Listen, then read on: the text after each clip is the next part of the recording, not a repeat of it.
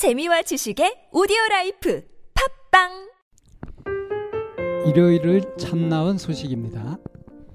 오늘은 참나온 방송에 참여하는 방법을 소개합니다. 참나온 방송을 위한 방문 상담은 무료로 하실 수 있습니다. 상담을 원하시는 분은 신청하시는 방법이 세 가지가 있습니다. 첫 번째, chamna-one 골뱅이 daum.net 참나-원 골뱅이 다음.net에 메일로 신청을 하시면 됩니다. 두 번째, 02-763-3478로 전화를 주셔서 안내를 받으시고 바로 신청을 하실 수 있습니다. 세 번째, 참나온 곱하기 마인드 코칭 연구소 네이버 카페에 들어가셔서 참나온 상담 신청 게시판에 성함과 연락처 그리고 간단한 사연을 남겨주시면 됩니다. 남겨주신 연락처로 연락을 드리고 시간을 약속하고 상담을 진행합니다. 보통 개인 상담을 하지만 부부나 친구, 가족 상담도 신청 가능합니다. 많이들 이용해 주시기 바랍니다.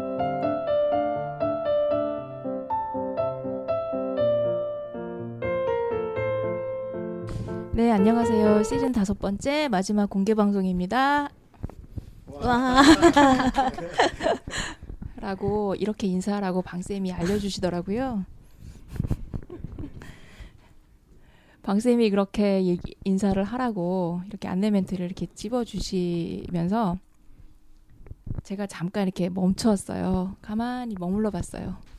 음, 그러면서 그 어, 어떤 상황에서든 간에 얘기를 하, 할때 어려운 점은 다들 있는데 그 어려운 거를 풀어가는 그런 방식들이 사람들마다 좀 다들 다르신 것 같아요. 그래서 음 그래서 아 어떤 부분에서 나랑 다를까라고 하면 잠시 멈춰 좀 생각을 해봤고요. 오늘 지금 일당 100 300명이 모였습니다. 300명이 모여서 이제 또 시즌 다섯 번째의 마지막 공개 방송을 어떤 식으로 정리해 나갈지 그리고 어쩌면 가장 생생한 청취자들이시니까 음, 시즌 여섯 번째를 맞이하면서 바라는 바 그리고 함께 뭔가를 좀 풀어 나갈 수 있는 그런 고문으로도 좀 사실은 모시고 싶은 마음도 있어요. 음. 자, 방쌤 안녕하세요. 네, 안녕하세요. 네. 봄인데 꽃 구경 많이 하셨나요? 아, 제가 그 꽃가루 때문에 고생하잖아요. 음, 올해는 열심히 약을 먹었는데 약이 똑 떨어지니까 여지없이 음. 만만치 않더라고요. 네. 어, 저희 집 앞에는 이렇게 좀 그 나무랑 꽃이 좀 보여가지고요.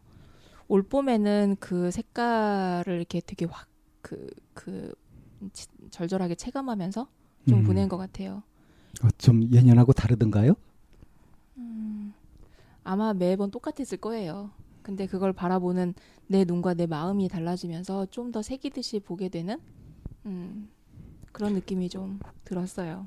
올해는요, 그 우리 동네에도 그런데 추위가 네. 추위가 막 예기치 않게 오는 바람에 농작물 심어놨다가 얼어가지고 다시 심고 한 집이 굉장히 많아요. 음, 네, 중간에 갑자기 확 추워져서 예. 그런 날이 있기는 했었죠. 저희 집은 아직도 쌀쌀해요. 음, 네, 저희 동네도 아침 저녁으로는 쌀쌀해요. 음, 산밑은 그렇고 이제 도심으로 들어오면 좀 후덥지근하죠. 네네네, 그러면은 좀 있긴 하죠. 그러니까 제- 이렇게 그 변화되는 걸 보니까 어린 연두잎부터 시작해가지고 요즘에 비 오니까 갑자기 하루가 다르게 막 무성해지는 거예요. 나뭇잎들이. 이파리가 갑자기 커졌어요. 네. 그래서 그게 작년에도 있었고 올해도 있어 왔을 텐데 그 아, 작년의 감정을 제가 기억 못하는 것일 수도 있겠죠. 근데 음. 지금 있는 이 감정들이 되게 생생하더라고요. 그리고 화분을 다시 내놓고 하는 이런 과정에서도 보니까 어떤 애는 좀 싱싱하게 나온 애들 있고 여전히 비리비리한 애들도 있고 하면서 그냥 이렇게 그 육안으로 보여지는 것에서만 이렇게 좀 신경을 썼지 그 내가 나한테 안부는 별로 물어본 적이 없다라는 생각이 좀 많이 들었었어요. 그러니까 내가 이제 나 자신에게 안부를 안 네. 묻게 되면서 마음 관리도 안 되죠. 그래서 네. 오늘 우리 주제가 네. 꽃찾기죠?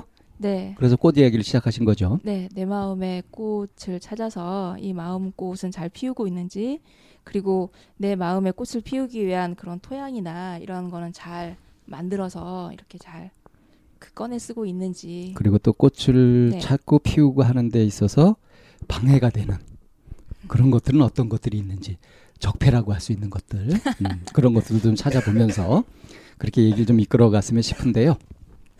네. 어, 어느덧 그 다섯 번째 시즌에 이제 마지막 공개 방송이 돼버렸어요.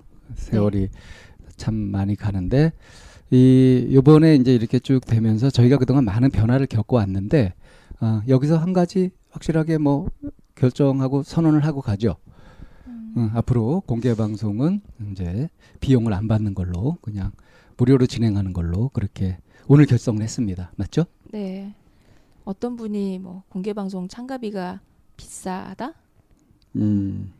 이런 말씀을 하셔서 근데 사실 그런 말씀 진작 해 주셨어야 될 것 같아요. 왜냐하면 우리가 공개 방송에 참가비를 받았던 것이 예전에 실제로 비용이 들었었거든요. 장소를 빌린다든가 하는 것들이 있었는데 저희 연구소에서 진행하면서 따로 특별히 드는 비용이 없었어요. 그런데도 그게 그냥 이렇게 남아 있었거든요. 어 근데 그 이제 참여하시는 분들이 아마 그런 걸 좀 느끼신 것 같아요. 그죠? 음, 이, 이 우리 참나원을 공공재로 인식하고 있죠. 참여하신 분들이 그런 걸 느끼셨다고요? 그러니까?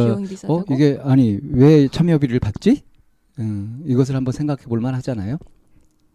어, 그, 그런가요? 저는 그렇게 생각하지는 그러니까 그 저희가 준비할 수 있는 다과나 과일이나 이런 거를 제공을 했었었고요. 그리고 어떤 회차에는 끝나고 나서 그 모여진 회비 그대로 저녁 식사를 모두에게 함께 먹 고 그 비용을 치렀던 적도 있었기 때문에 음, 참가하신 분들은 네. 알지만 어, 네. 그렇지 않으신 분들은 이제 그 생각을 안 할 수 있으니까 네. 오늘 이제 참여하신 분들하고 네. 얘기를 나누면서 이것도 뭐 같이 한번 얘기해 볼까요? 그러면 네. 그래서 이제 그 뭐 외형적인 그 진행 방식 중에 하나가 참가비는 더 이상 이제 받지 않겠다라고 하는 이제 이런 부분이니까 혹시라도 참가비라고 하는 장벽을 에, 갖고 계셨던 분이라면 음, 또 저희가 알려드리는 공지 사항일 수 있고요. 저 그러면은 오늘 참가하신 일당 100의 목소리, 100명의 목소리를 좀 들어봐야 될 것 같은데요. 자, 누가부터 시작하실까요? 안녕하세요. 저는 타임머신 입니다. 안녕하세요. 은정입니다. 이름 얘기하는 걸로. 아, 아니에요? 아니, 네, 괜찮습니다. 반갑습니다. 짜잔입니다. 네. 아, 300명 목소리 잘 들으셨죠? 이러면 참가하신 분들도 이제 어, 부담 아닌 부담이 되는데 자유 자유롭고 자연스럽게 아, 참여했으면 좋겠습니다. 그 마음꽃이라는 말이 우리가 많이 쓰는 말은 아니잖아요. 근데 그 제가 갑자기 생각나는 게 그 김춘수 시인의 꽃이 생각나요. 이거 외우고 계신 분들 많죠. 아, 그 선생님은 김춘수 시인의 꽃이 기 생각나시는구나. 네, 아, 저는 흔들리며 피는 꽃이 도종환 시인의 네. 음, 흔들리지 않는 꽃, 어, 흔들리지 않고 피는 꽃이, 꽃이 어디, 어디 있으랴. 있으랴. 그렇죠.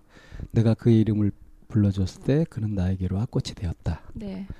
어, 뭐 이런 걸 연상을 해보면 우리가 마음의 꽃이라고 하는 거, 마음 꽃이라고 하는 것이 어떤 것인지, 어, 마음의 전성기 같은 걸까요? 기쁨 같은 걸까요? 음, 저는 좀 그 뭐 그럴 수도 있고요. 저는 향기라고 생각을 했었거든요. 예. 내 마음의 어떤 특징을 드러내는 향기 네. 같은 것. 네네. 네. 네.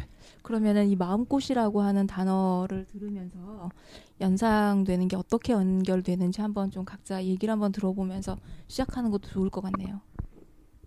예, 저희가 뭐 이렇게 세미나 하듯이 또는 공개적인 공개 석상에서 회의하듯이 그렇게 진행되는 것이 아니라 하고 싶은 얘기를 마음껏 하는 거니까 그러니까 좀 자유롭게 좀 진행이 됐으면 좋겠어요. 꽃. 어, 음. 마음꽃 하면. 선생님들 말씀 들어보니까 약간 마음의 전체적인 방향 약간 이런 느낌으로 와닿는데 저는 사실 그 공지에 써 있는 거 보고 그냥 제 안에 있는 수많은 것, 식물들 중 키우고 싶은 한 가지 어떤 음, 재능 같은 쪽으로 음. 생각을 했어요. 음, 네. 네. 이 전에. 네. 그래서 좀 찾아보셨나요? 네, 지금 제가 이제 뭐 베이킹 좀 하려고 조금씩 노력하고 있으니까 얘를 조금씩 더 열심히 키워야겠다 막 이런 거에 대한 구체적인 생각을 그냥 하면서 왔거든요. 전체적인 뭐 마음의 방향 이런 생각을 해보진 않았어요. 지- 사실 지금 저 타임머신님이 이 빵을 만들어 오셨는데 아, 정확한 명칭은 쿠키하고 타르트예요, 선생님. 이게 빵이 아니라 쿠키하고 타르트예요? 네. 음. 무식해서. 초코 초코칩 쿠키고요. 하나는 에그 타르트예요. 음. 근데 두 개 다 아주 고소하고 달콤하고 맛있거든요. 근데 어, 지금 이걸 갖다가 이거 팔아도 될 것 같은데 팔면 불법이라고요. 네. 사업자 등록하지 않은 상. 아 이게 식품 판매 허가를 아 맞아요. 매장에서 맞아요. 받아야 돼요. 맞아요. 이제 집에서는 안 되고. 맞아요. 음. 그거 비슷한 건가? 집에서 담그면 밀주가 되고. 등록하고 하면 그래서 앞으로 계획은 이걸 좀 본격적으로 해보실 생각이신가요? 네, 집에서 만들어서 파는 건 안 되고 만드는 거 가르치는 거는 사업자를 내면 가능해서 음. 홈클래스 쪽으로 하려고 지금 집 집을 일단 비우려고 미니멀리즘을 시도하고 있습니다. 음. 음, 음. 원래 네. 타임머신님 그 본업이 따로 있었잖아요. 그건 이제 아예 접으신 건가요? 그러면? 어, 작년쯤에 이제 친구들이랑 조금 모여서 다시 하려고 얘기를 했다가 살짝 흐지부지 되긴 했는데 음. 그게 이제 공예 쪽이라 뭐 음.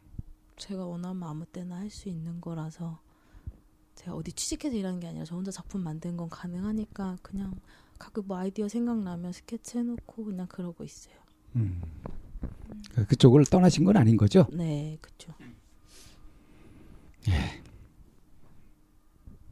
자신의 재능을 이렇게 키우고 싶으신 거잖아요. 네. 음. 근데 이제 이 베이킹이라고 하는 부분 또 공예라고 하는 부분 이제 이런 거를 이렇게 발견하고 만났을 때 어떤 느낌이셨어요? 어, 내가 이 베이킹에 음, 재능이 있네? 사실은 되게 어릴 때부터 이런 거 만드는 거 좋아했어요. 빵이나 쿠키 만드는 거 좋아했는데 음. 그래서 아버지께서 대학을 갈 때 너는 이쪽을 가라라고 하셨는데 음. 무슨 소리야 나는 미술을 할 거야 나는 죽을 때까지 미술만 할 거야 이러면서 음. 미대를 갔거든요. 예, 예. 네 결혼하고 시골에 살면서 음. 애기 키우고 하면서 이제 다시 천천히 애기 간식 만드느라 하게 됐는데 음. 어, 네, 얘기하세요. 네. 그냥 하게 되는데 하다가 좀 많이 하니까 주변에 나눠주고 약간 이렇게 음. 하던 게 주변에서 맛있다고 그러고 하니까 음. 이게 괜찮은데 약간 그런 음. 생각한 것 같아요. 음, 음. 그러면 이제 그 베이킹을 집에서 home class처럼 해 한 거는 좀 시, 시도는 지금 계속 하고 있는 것 중에 하나. 일단은 뭐 정식으로 하는 게 아니라서 돈 네. 받지 않고 아이 친구들 데려다가 아. kids class 아, 먼저 예. 할 생각이라서 아, 그냥 네. 저희 아이한테는 자주 해주거든요. 쿠키나 케이크 만들기 이런 거 하니까 네. 그런 거 할 때 재료 조금 더 준비해서 친구들 불러서 그냥 놀이식으로 음, 네. 음, 네. 그야말로 재능 기부. 지금은 그런 상황이네요. 네. 음, 네. 그러면 이제 타임머신님의 재능이 실제로 재능 기부가 아니라 이렇게 연결이 되는 것까지 음. 우리가 오늘 뭐 얘기를 좀 더 구체적으로 진행해 보는 것도 좋을 것 같아요. 네. 음, 네. 사업 컨설팅으로 아, 네. 뭐 꼭 굳이 컨설팅이 아니라 이제 어, 굉장히 오랫동안 생각해오고 기획하고 있는데도 불구하고 뭔가 이렇게 한 발 나가는 거가 타임머신님도. 지금 예 그런 부분이 있잖 있, 네. 있다고 좀 보여져서 그런 얘기를 좀 구체적으로 해 나가다 보면 실제로 타임머신님이 한 발을 뛰는데 우리가 이 공개 방송 이후에 뭐 그랬어요라고 할 수 있는 음. 음, 게 되지 않을까 하는 생각이 좀 들어서 굳이 사업 컨설팅은 딴 데 가서 하시고 마음 컨설팅. 네. 사실 전에 와서 말씀드렸을 때 그때 주변에서 이제 팔아라 팔아라 하는데 제가 아, 못하겠다 못하겠다 했었어요. 사실 뭐 불법이지만 다들 많이 하시잖아요. 네, 많이 집에서 해요. 이제 네, 하는 많이 해요. 거고. 근데 상담하고 가서 이제 완벽주의 좀 내려놓을 수 있었는지 이제 부탁 받았을 때 제가 어, 해볼까라는 생각이 좀 들더라고요. 근데 그 네. 언니가 또 저를 되게 많이 잘 아는 언니라서 음. 참나원도 이제 듣기도 하고 그랬고 너가 어, 한번 해본다고 연습 삼아 하는 마음으로 좀 하라고 너무 심각하게 생각하지 말고 가볍게 해라 이러면서 이렇게 까다롭게 주문하지 않았어요.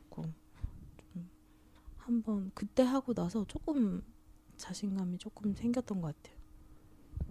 근데 이게 지인까지는 되는데 지인의 지인으로 넘어가는 순간 마음에 또 부담이 와서 못 하겠더라고요. 또. 네. 뭐 그런 얘기들 오늘 좀 펼쳐보면 좋을 것 같아요. 네.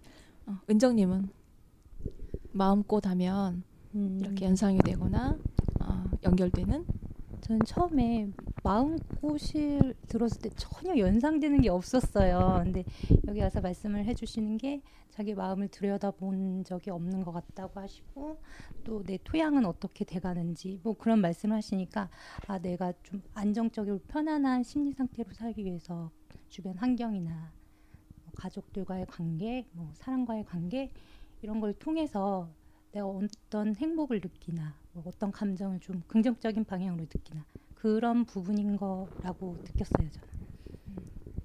제가 저는 요즘 좀 대인 관계에 스스로 그럴까 굉장히 관심을 기울이지 않는 상태 굉장히 그 부분에 대해서 놓고 좀 혼자만의 세계에 빠져 사는 그런 삶을 살고 있거든요.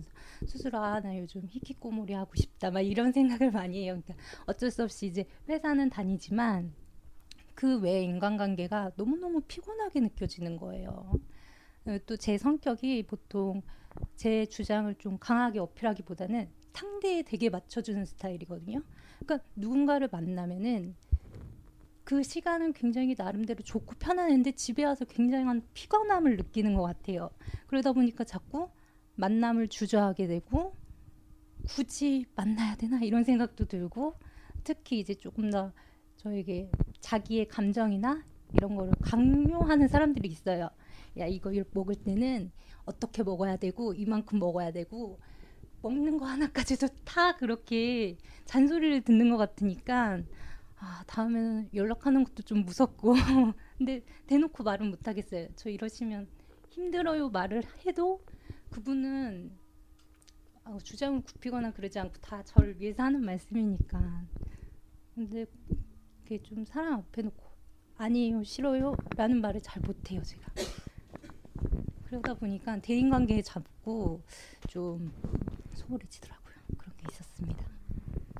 누군가가 은정님한테 와서 자꾸 주인 행세하려고 그러나 보다. 그죠? 아니 그 제가 주인 자리를 자꾸 맡기는 것 같아요. 그러니까 내가 스스로 맡기는 걸 아니까 그냥 단절을 시키는 거죠 그러니까 내가 주인으로 어. 있기 위해서 내가 주인으로 맡기면 네. 의존은 하는 형태로 가기 때문에 내가 뭔가 책임지지 않아서 편할 수 있어요. 그런데 이제 그게 불편하다고 하는 거는 내가 네. 굳이 그거를 상대방한테 주지 않은데도 불구하고 주인 행세를 하려고 하는 그게 느껴지니까 불편한 거고 그 불편함을 느끼는 거는 지극히 정상적인 센서라고 생각해요. 그래서 이거를 어떻게 대응하고 반응할 것인가 그야말로 은정님은 이렇게 마음의 토양을 한번 뒤집어 엎는 음. 땅을 좀 이렇게 뒤집어야지 지력도 생기잖아요. 아, 맞아요. 농사 지으려면 네. 땅부터 뒤집는 거니까. 그래서 그런 얘기들로 좀 은정님은 펼쳐 나가시면 좋겠다라는 정리를 좀 잠깐 해봤습니다. 맞, 맞는 것 같아요. 정말. 죄송합니다. 기침을 너무 해서 네. 자, 짜자님은 마음꽃 하면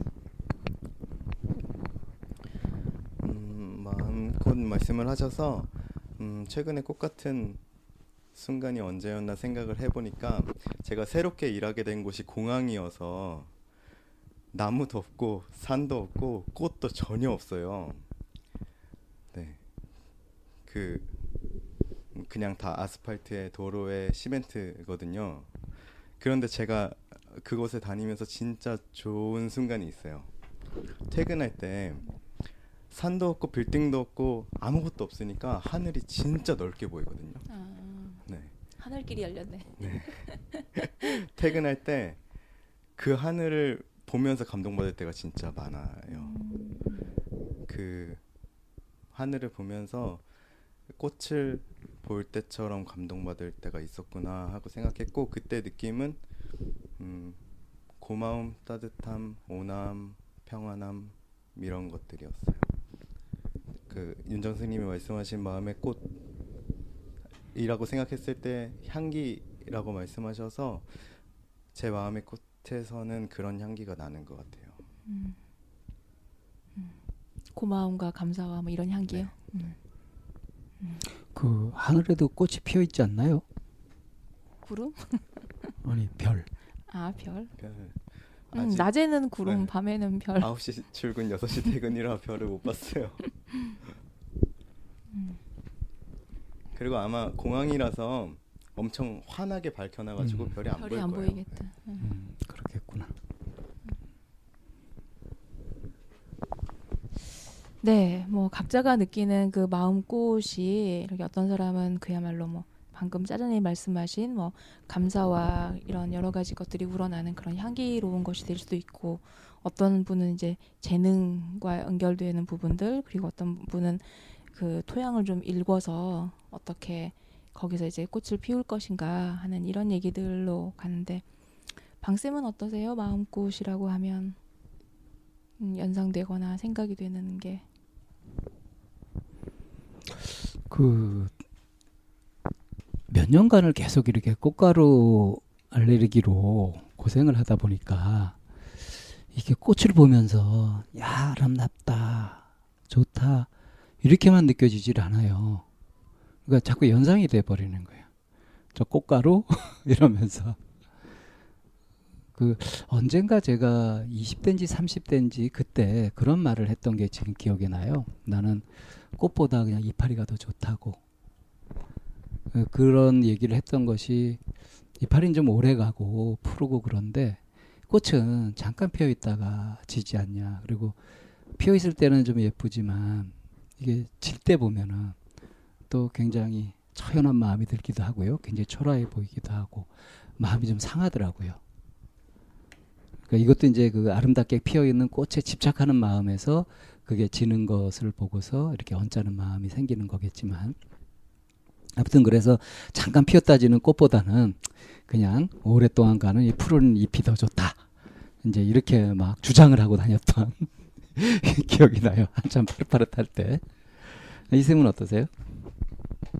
저는 처음에 말씀드렸는데 마음꽃이 향기처럼 음 그래서 어, 그 향기가 이렇게 그대로 드러나는 것 같아요 얼굴에 그래서 저도 이제 젊었을 때 제가 했던 얘기 중에 하나가 그 향기 나는 사람이고 싶다라는 얘기를 했던 기억이 나거든요 그래서 그 음, 어떤 향기가 나는지는 아직 그 확인해 보지는 않았, 않았는데 뭐 그런 얘기를 어, 어릴 때 많이 했던 기억이 나요. 음. 예, 그 저는 이제 꽃을 시각적으로 접근했고, 네. 음, 이 쌤은 후각적으로 접근하셨네요. 네. 자 그러면은 이제 이거를 어떻게 펼쳐 나갈지 예, 하다가 어, 은정님 얘기부터 좀 접근을 해봤으면 하는 생각이 좀 들었어요. 어. 음. 음. 제 얘기를 하면 네네. 네. 아, 은정님이 제가- 얘기를 좀 펼쳐 나가. 네. 그 이제 결혼할 나이가 됐지만 사실적으로 그런 뭐 음식을 한다거나 그런 부분에 대해서 굉장히 무지했거든요.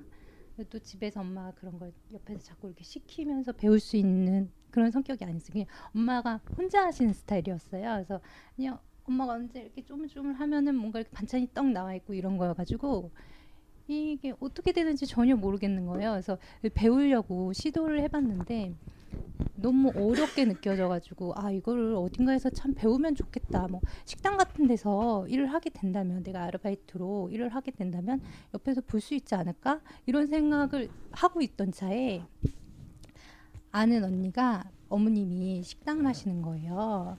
그래가지고 아 그러냐 그럼 나 주말에 거기서 아르바이트를 할 수 있겠냐 지방이었는데 그래서 언제든지 좋다 항상 손이 부족하기 때문에 너가 온다면 환영이다라고 해가지고 제가 거기 이제 주말에 뭐 매주는 아니었지만 이제 다니기 시작을 했어요. 근데 갔더니 지역에 계셔서 그런지 마음이 진짜 너무 넓고 정말 자기가 가진 걸 다 주시려 하시고 너무 감사한 거예요. 그 무조건 다 잘한다, 예쁘다 이렇게 칭찬해 주시는데 이제 이 정도 나이가 됐는데 그렇게 잘한다 이런 칭찬은 받기가 참 힘들더라고요. 이제 어느 정도 하는 거는 당연한 거고 근데 조금만 해도 칭찬해 주시고 그런 재미에 제가 너무너무 크게 와닿으면서 이제 뭔가 이 집에서 그렇게 좀 뭐라 그럴까 애정 표현이 많은 집은 아니었어요. 그러다 보니까 그러, 그런 데서 제가 되게 마음의 위안을 느꼈던 것 같아요. 그래서 거기를 이제 다니기 시작하면서 이제 엄마라고 부르고 정말 딸처럼 대해주시고 이제 손님들 오면은 진짜 딸이라고 소개해주시고 그래가지고 제가 진짜 너무너무 감사한 마음도 들고 거기서 또 제가 원했던 대로 배우기도 많이 배우고 근데 저는 전화하는 게 그렇게 힘든 거예요. 음. 전화를 하면은 뭔가 대화가 계속 이어져야 되잖아요. 문자 같은 경우는 내가 아 어떻게 말을 해야지 생각하고 1분 있다 2분 있다 문자를 날릴 수 있지만 전화는 즉각적으로 대화가 돼야 되니까 전 그런 부분이 조금 안 돼가지고 평소에도 그렇게 전화를 잘하는 스타일이 아니에요. 업무적인 거 외에는 거의 안 하는 스타일인데 이게 이제 그분이 그런 걸 되게 원하시는 거예요. 아무래도 자녀들을 다 서울로 보내시고 혼자 계시니까 저한테 아 너는 왜 이렇게 연락을 안 하니 전화 좀 해라. 그 부분에서부터 부담이 되기 시작하는 거예요. 너무 감사하고 너무 좋고 그런데 아 전화는 이렇게 힘든지 내일 해야지. 아니야. 내일 되면 또 우리 시부모님 12시에 해가지고 이제 그 1년 1년 때는 그래도 열심히 해야지 잘해야지 하면서 억지로라도 전화를 하고 그랬어요. 물론 전화하면 또 너무 반갑게 맞아주시고 막 그러니까 또 기분은 좋은데 뭔가 끝나고 나면은 아 드디어 했구나 막 약간 이런 느낌 숙제 끝낸 느낌 그럼 거기를 그만둔 이후에 이제 전화 통화를 원하셨던 거예요 아니면 거기를 이제 매주 가면서도 주중에 전화 아, 거기 같은 경우는 이제 네. 성수기가 여름이었어요 이제 그러니까 네. 봄부터 여름까지만 하고 이제 겨울에는 손님이 거의 없기 때문에 이제 겨울에는 이제 또 뜸하고 음. 그냥 주말에 그 언니랑 이제 그 식당에 따님이 제 지인이었던 거죠. 그래서 네, 그분이랑 이제 주말에 이제 나눠서 가고 뭐 이런 식이었는데 어 작년 같은 경우는 그 언니가 일이 주말에 절대 뺄 수가 없는 상황이 돼가지고 제가 매 주마다 갔어요. 기존에 제 직업이 있는데 이제 토요일 일요일마다 거기를 갔다 온 거죠. 그리고 식당 일이 굉장히 힘든 일이어가지고 육체적인 일이어가지고 거기 갔다 오면 이제 그래도 제 직업은 사무직이라서 이제 일주일 동안 월요일부터 금요일까지 이제 사무직 일을 하면서 몸을 좀 회복시키고 토요일에 가서 일을 하고 그리고 또 거기에서 나오는 칭찬과 너 덕분에 내가 잘 살고 있다 너무 고맙다 막 이런 칭찬을 받았는데 근데 그게 너무 그렇게 자주 가고 너무 이게 가까워진다고 느끼니까 이 사람의 본연의 그런 것들이 슬슬 나오기 시작해야 됐나요? 그러니까 뭔가 아 저런 부분은 보고 싶지 않은 부분이었는데 그 어머님이 보여준다거나 뭔가 예를 들어서 식당이니까 돈을 받은 만큼 음식이 나가야 되는데 사람들이 안 먹고 다 버린다는 이유로 반찬도 진짜 조금 조금 조금씩 나가고 국도 뭐 3분의 2를 채워서 나가야 되는데 사람들이 남긴다는 이유로 반만 채워서 나가게 한다거나 약간 이런 부분 뭔가 아야 죄책감을 느낄 만한 그런 것들? 그러니까 죄책감까지는 아니고 제가 생각하는 것과 그분의 생각하는 그 방식이 달랐던 거죠. 그래서 뭔가 실망? 실망이 맞는 것 같아요. 실망이 맞았어요. 그리고 그 전에는 정말 아 순수하게 딸로 생각한다라고 했는데 제가 그건 주말에 가서 일하는 건 아르바이트 개념이었기 때문에 당연히 일당도 주셨거든요. 근데 그 일당에 대을 충분히 만족해야 된다는 그런 의무감 이런 것들이 생기면서 이게 순수하지 않은 관계가 된 것 같아요. 제가 스스로 느끼기.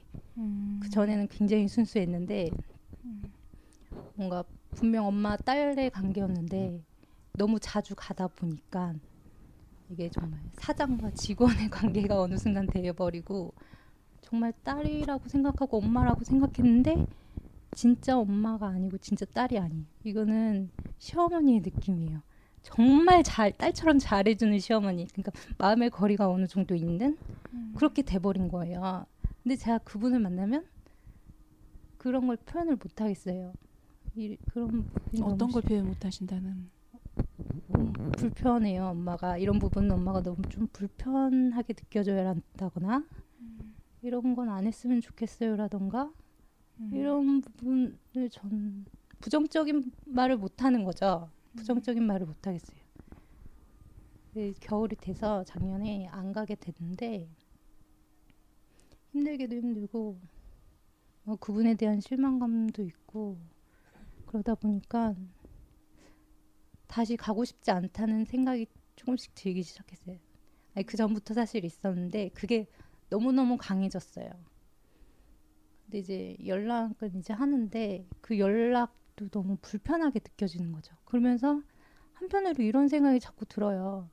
아, 그분은 나한테 정말 마음 깊은 곳까지 줘서 사랑을 해주신 것 같은데 난 왜 이렇게 불편하게 느낄까? 어렵게 느껴질까? 그러면서 음, 음, 제 자신이 좀 문제가 있는 것처럼 느껴졌어요. 처음에 관계의 시작은 이렇게 좀 잘 풀려나간 거잖아요. 그 엄마처럼 느끼고 있는 거 다 쏟아 부어주시는 것처럼 이렇게 이제 받아 이렇게 그런 과정이 지나가다가 점점 그 어머니가 그 가게를 운영하는 데 있어서 너무 계산적으로 해, 하신다던가 보여주는 그런 모습에 실망을 하게 되면서 마음이 조금 조금씩 이제 은정님이 멀어지신 거잖아요. 음, 이렇게 어, 형성되는 이런 인간관계 패턴이 이렇게 이 지금 어머니라고 부르는 이제 이분하고 뿐만이 아니라 또 다른 관계에서도 이런 그 인간관계 패턴이 일어나고 있었던 건지 뭔가 처음에는 좋은 관계로 좋은 목적으로 아. 하다가 맞아요. 시간이 지나면서 뭔가 이렇게 그 아. 서로 그 왜냐면은- 포커스가 달라지면서 네. 은정님이 거기서 이제 그거를 이해하거나 서로 그 음, 갈등을 줄여보려고 하는 그런 시도하지 않고 스스로 마음을 네. 접으면서 뒤로 물러나 버리는 이런 패턴이 요 어머니하고뿐만 아니라 다른 사람한테도 일어나고 있다는 건가요? 맞아요. 그게 음. 기본으로 깔려 있는 것 같아요, 제 마음. 음. 그러니까 상대와의 갈등이나 이런 부분을 좀 줄이려고 노력하기보다는 그냥 제가 그냥 보통 참거든요. 그냥 별일 아니야. 이건 내가 오해한 거라고 생각을 하면서 그냥 무시하고 무시하고 그게 쌓이면 나중에는 마음의 문을 그냥 혼자 닫는 거죠. 그 갈등 해결을 하려는 시도를 안 하는 것 같아요, 제가. 그리고 또 할, 하려는 용기가 안 생겨요. 부정적인 말을 사람들에게 못 하겠어요. 부정적인 말이 어떤 게 부정적인 말이에요? 누군가 저에게 제가 싫은 일을 세 번 이상 권하면 전 그 일을 해요. 어떤 뜻인지 아시겠어요? 예를 들면 뭐 전화해라 전화해라 이런 그런 것도 있고요. 그냥 정말 사소하게 물이 전혀 먹고 싶지 않지만 물을 먹으라고 세 번 권한다면 저는 그 물을 먹겠죠. 음, 어. 그러니까 노하지 못하는 거라는 거죠. 네. 그래서 저는 제가 싫다고 말하는 거는 정말 정말 진짜 싫은 거거든요. 음. 제가 싫다고 말을 하는데도 사람들은 다 아는 것 같아요. 제가 마음이 약하다는 걸. 그래서 제가 싫다는 얘기를 들어도 계속 계속 권유를 해요. 그래서 저는 결국 하게 돼요. 하면서 이제 관계는 끝나는. 네, 하면서 나 너무 싫은데 진짜 어쩔 수 없이 하게 되고 내가 분명 싫다고 한 번 말했는데 왜 계속 나를 시켜서 내가 이렇게 싫은 일을 하게 만드는 거지? 라고 하면서 그 일을 하고 있어요. 음. 그러니까 그 다음에 그런 상황이 연출되는 게 싫기 때문에 그렇게 그 사람을 멀리하게 되는 거죠. 음. 음. 음. 이 이제 지금 얘기한 이 사례가 처음에 네. 이제 말씀하셨던 음 그 상대방을 그 주인처럼 나, 나에게 네. 주인 행사 하, 네. 그냥 이렇게 허락해 놓고 시간이 지나면서 그 사람이 내 세계에 너무 많이 십투에 들어오는 그 상황이 되면 이제 그게 불편하고 싫어지게 만드는 이런 상황들 네, 하고 이제 같이 같은 맥락이 되는 거죠. 네 맞아요. 음. 아마 상대는 모를 거예요. 음. 제가 그렇게 불편해하면서 해주고 있다는 걸 모를 음. 거예요. 은정님이랑 오늘 타임머신님 함께 오셨는데 타임머신님 은정님 친구죠. 네, 저희 고등학교 때부터 쭉 네. 은정님 얘기 들으면서 어떠, 어떻게 들리시나요? 저희가 고등학교 때부터 다섯 명, 여섯 명 계속 무리지어 생활했을 때 제가 은정이랑 이렇게 단둘이 밀접한 관계를 유지한 건 사실 거의 성인이 되고 나서 30대, 20대 후반 음, 딱 네네. 29살 때부터 음. 거기 갔을 때부터 딱 네. 은정님의 저런 그 성향 같은 거. 어. 네, 그 거의 뭐 고등학교 때부터 29살까지는 아 정말 남의 의견에 되게 잘 따라주는 너무 순하고 착한 음, 아이였던 것 같아요. 무조건. 예스했어요. 네.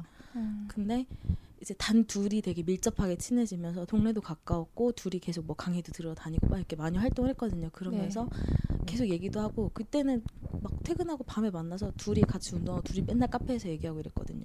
그러면서는 저한테는 no를 하기 시작하더라고요. 음. 그래서 근데 그게 되게 저는 좋았던 게 기분 나쁘지 않게 서로 no를 했다라고 저는 생각하거든요. 아유. 그 네. 이게 송이 말을 들 으면서 기억이 난 게 뭐냐면 저희 어머니가 조금 그 뭐라 그럴까 주장이 강하신 분이어가지고요. no가 한 번도 먹혔던 적이 없었던 것 같아요.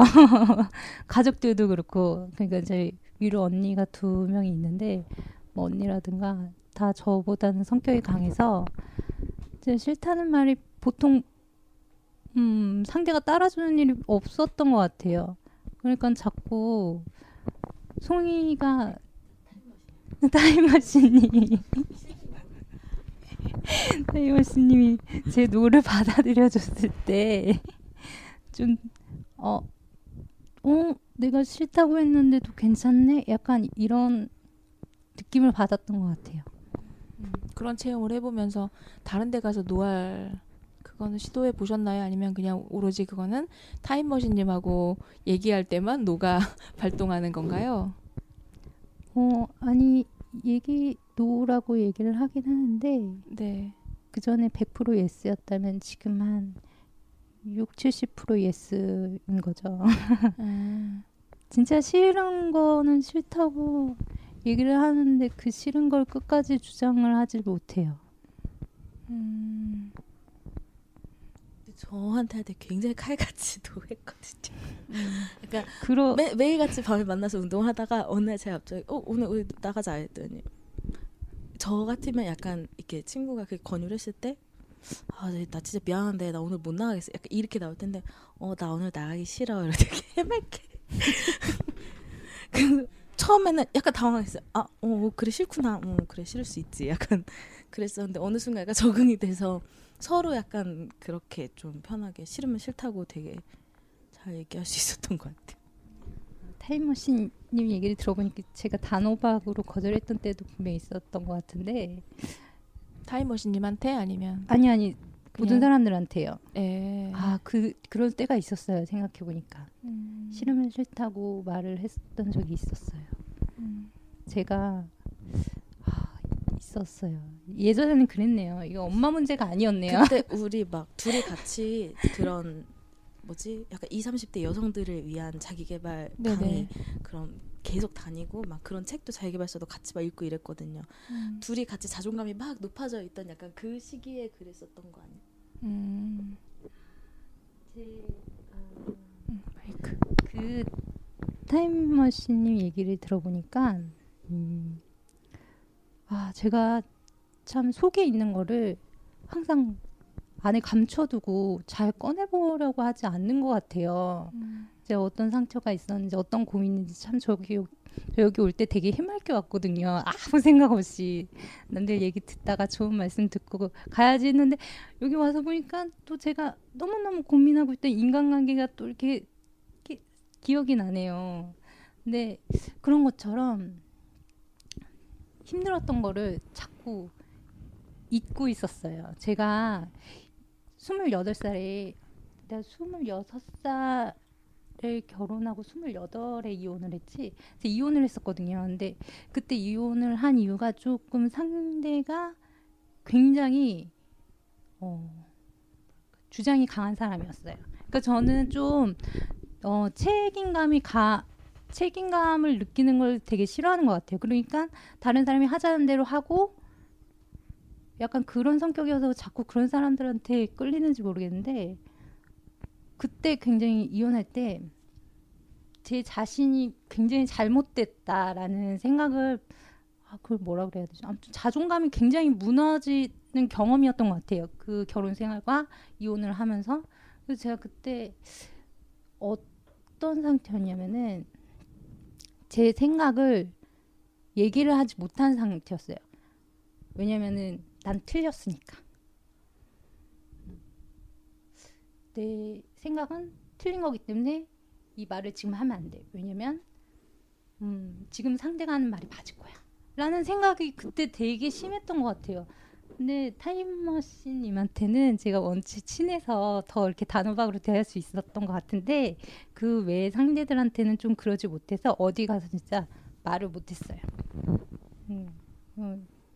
그 전에도 그렇게 좀 말을 잘하고 유창한 스타일도 아니고 조금 얌전한 스타일이긴 했는데 그게 더 심해진 거죠. 그래서 좀 아, 그때 예, 주장을 되게 많이 못하는 사람이 더 그렇게 됐었던 것 같아요.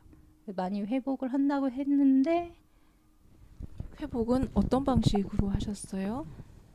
그 그냥 시간의 흐름, 시간에 맡기는 네. 방식으로? 예, 그랬던 것 같아요. 음, 특별히 음. 뭔가 책을 보면서 자존감 훈련하는 방법 이런 걸 음. 보면서 좀 더 노력은 하긴 했죠. 음. 뭔가 조금 더 다른 거를 배우면서 좀 자존 음, 나 스스로 할 수 있다라는 거를 조금 더 많이 확인하려는 연습도 하긴 했었던 것 같아요. 음, 네.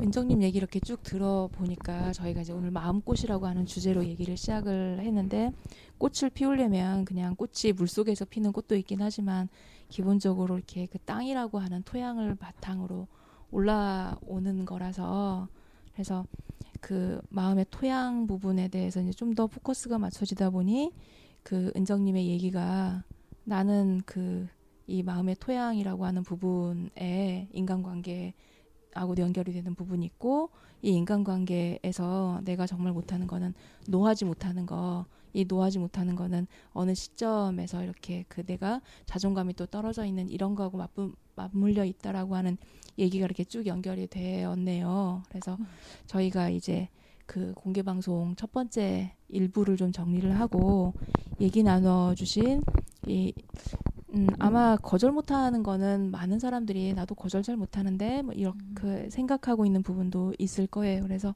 단지 그건 은정님만이 가지고 있는 어떤 특이한 성향이라고 할 것이 아니라 그거에 어려움을 느끼고 있는 분들도 많이 계실 테니까 그런 얘기들하고 함께 해서 어, 2부 분석편에서 얘기 이끌어갔으면 싶네요. 네, 잠시 쉬었다가 저희 그러면은 공개 방송 2부에서 뵙겠습니다. 자, 그러면 저희 그 1부에 이어서 음, 얘기를 좀 계속 이어가 볼까요? 음. 명상하시는 거죠, 선생님? 음. 짜자님 같은 경우는 어떠세요? 거절하는 거. 저도 거절 잘 못해요. 그런데 음, 저는 여기에 대해서 한번 생각을 해본 적이 있거든요. 내가 왜 거절을 못할까 생각해 보니까 일단 제가 음, 스스로 내린 결론은 저라는 사람 자체가 어떤 자극이나 현상이나 상황에 대해서 그걸 받아들이고 해석할 때 되게 폭이 넓고 깊게 그러니까 민감하게 해석하는 것 같아요. 그래서 거절당했을 때의 그 부정적인 음, 감정 그런 것들이 되게 아프게 다가오는 거죠. 그런 경험들이 있는 거예요. 그래서 내가 다른 사람을 거절할 때 그 사람도 이렇게 아프게 느끼겠지 하는 생각이 들어서 그래서 거절을 잘 못하는 것 같더라고요. 그래서 저는 어떻게 했냐면 음,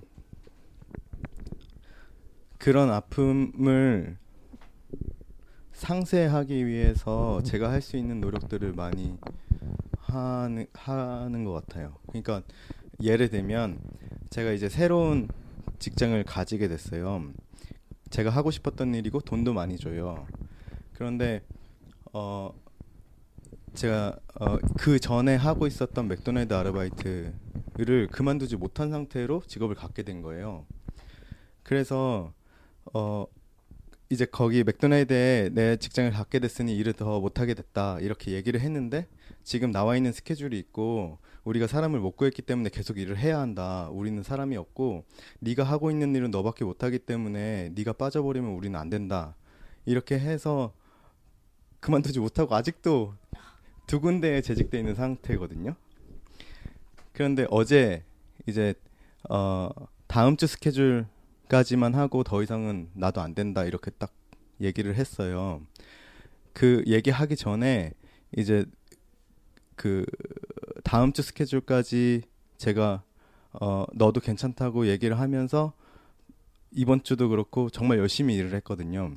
아침에 회사 갔다가 밤에 맥도날드 가서 아르바이트 하고 그렇게 이번 주도 거의 밤을 새다시피 하면서 일주일 내내 했는데 어제 얘기하고 나서 되게 저는 마음이 가벼웠어요. 내가 나는 할 만큼 했다는 생각이 들었었거든요. 음, 저는 좀 거절을 그렇게 어렵게 하는 것 같아요. 네. 저는 최근에 거절을 되게 못하던 분에게 거절을 할 수 있게 됐거든요.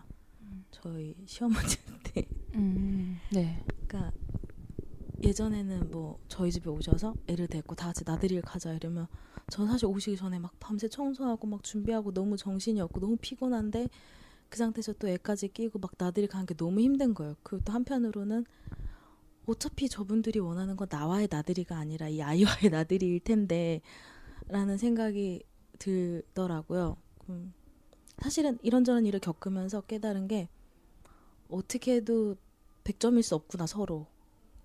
그럴 거면은 굳이 쓸데없는 데서 내가 힘 뺄 필요가 없겠다라는 생각이 들어서 어 저는 쉬고 있을 테니까 다녀오세요라고 말할 수 있게 됐어요. 그래서 어제도 시댁 돌잔치를 신랑 혼자 갔다 오고 저는 집에 있었어요. 좀 어차피 나는 저 사람한테 100점일 수 없고 저 사람도 나한테 100점일 수 없다라고 생각하면서 되게 많이 내려놔진 것 같아요. 그리고 또 하나는 어 제가 어떤 상황에 있을 때 뭐 시호님 오실 때 제가 생각하는 뭐 다섯 가지 답안이 있으면 뭐 1번은 시부모님 바라는 며느리 상에 대해서 1번은 아이를 되게 잘 본 며느리 2번은 요리를 잘한 며느리 3번 청소를 잘한 며느리 뭐 4번은 뭐 돈을 잘 버는 며느리 뭐 이런 것들이 있다면 저는 거기서 제 기준으로 요리를 잘하는 며느리를 택해서 그거에 열중을 한 거고 그게 제 답이었던 거죠. 근데 시부모님 답은 다른 답이었던 거예요. 그러니까 저는 계속 정답이라고 너무너무 열심히 100점이 되기 위해서 노력을 했는데 아무래도 100점이 안 되니까 그게 너무 저 스스로 자존감도 갉아먹고 너무 힘들고 막 이랬는데 결국 시부모님 눈에서는 아무리 봐도 얘는 계속 오답만 찍어대니까 그러면서 뭔가 이렇게 이쁨 받고 싶어 하고 뭐 이런 것들 보이니까 서로 그게 안 맞았던 것 같아요. 그래서 결론은 어차피 맞출 수 없다라고 생각해버리면 거절이 좀 편해지더라고요.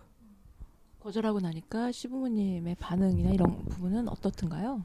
처음에는 좀 좋아하셨던 것 같아요. 왜냐하면 제가 있으면 아이한테 주 양육자처럼 하실 수 없잖아요. 계속 안아주고 막 계속 이렇게 하는 거 못 하시니까 처음엔 되게 좋아하셨어요. 막 이렇게 멀리 어디 가가지고 막 나대가 사진 찍어 보내고 이제 본인들 집에 데려가서 재우려 그랬는데 아이가 울어서 다시 오고 막 약간 그렇게 했는데 이걸 제가 이제 몇저 너무 편하니까 오실 때마다 그렇게 했더니 나중에 좀 섭섭해하시는 것 같은 거예요. 그래서 어 뭐 이번에 다 같이 가자 막 약간 이렇게 강하게 말씀하실 때는 그냥 네 이러고 갔다 오고 네 눈치껏 하고 있어요 이제 음, 음.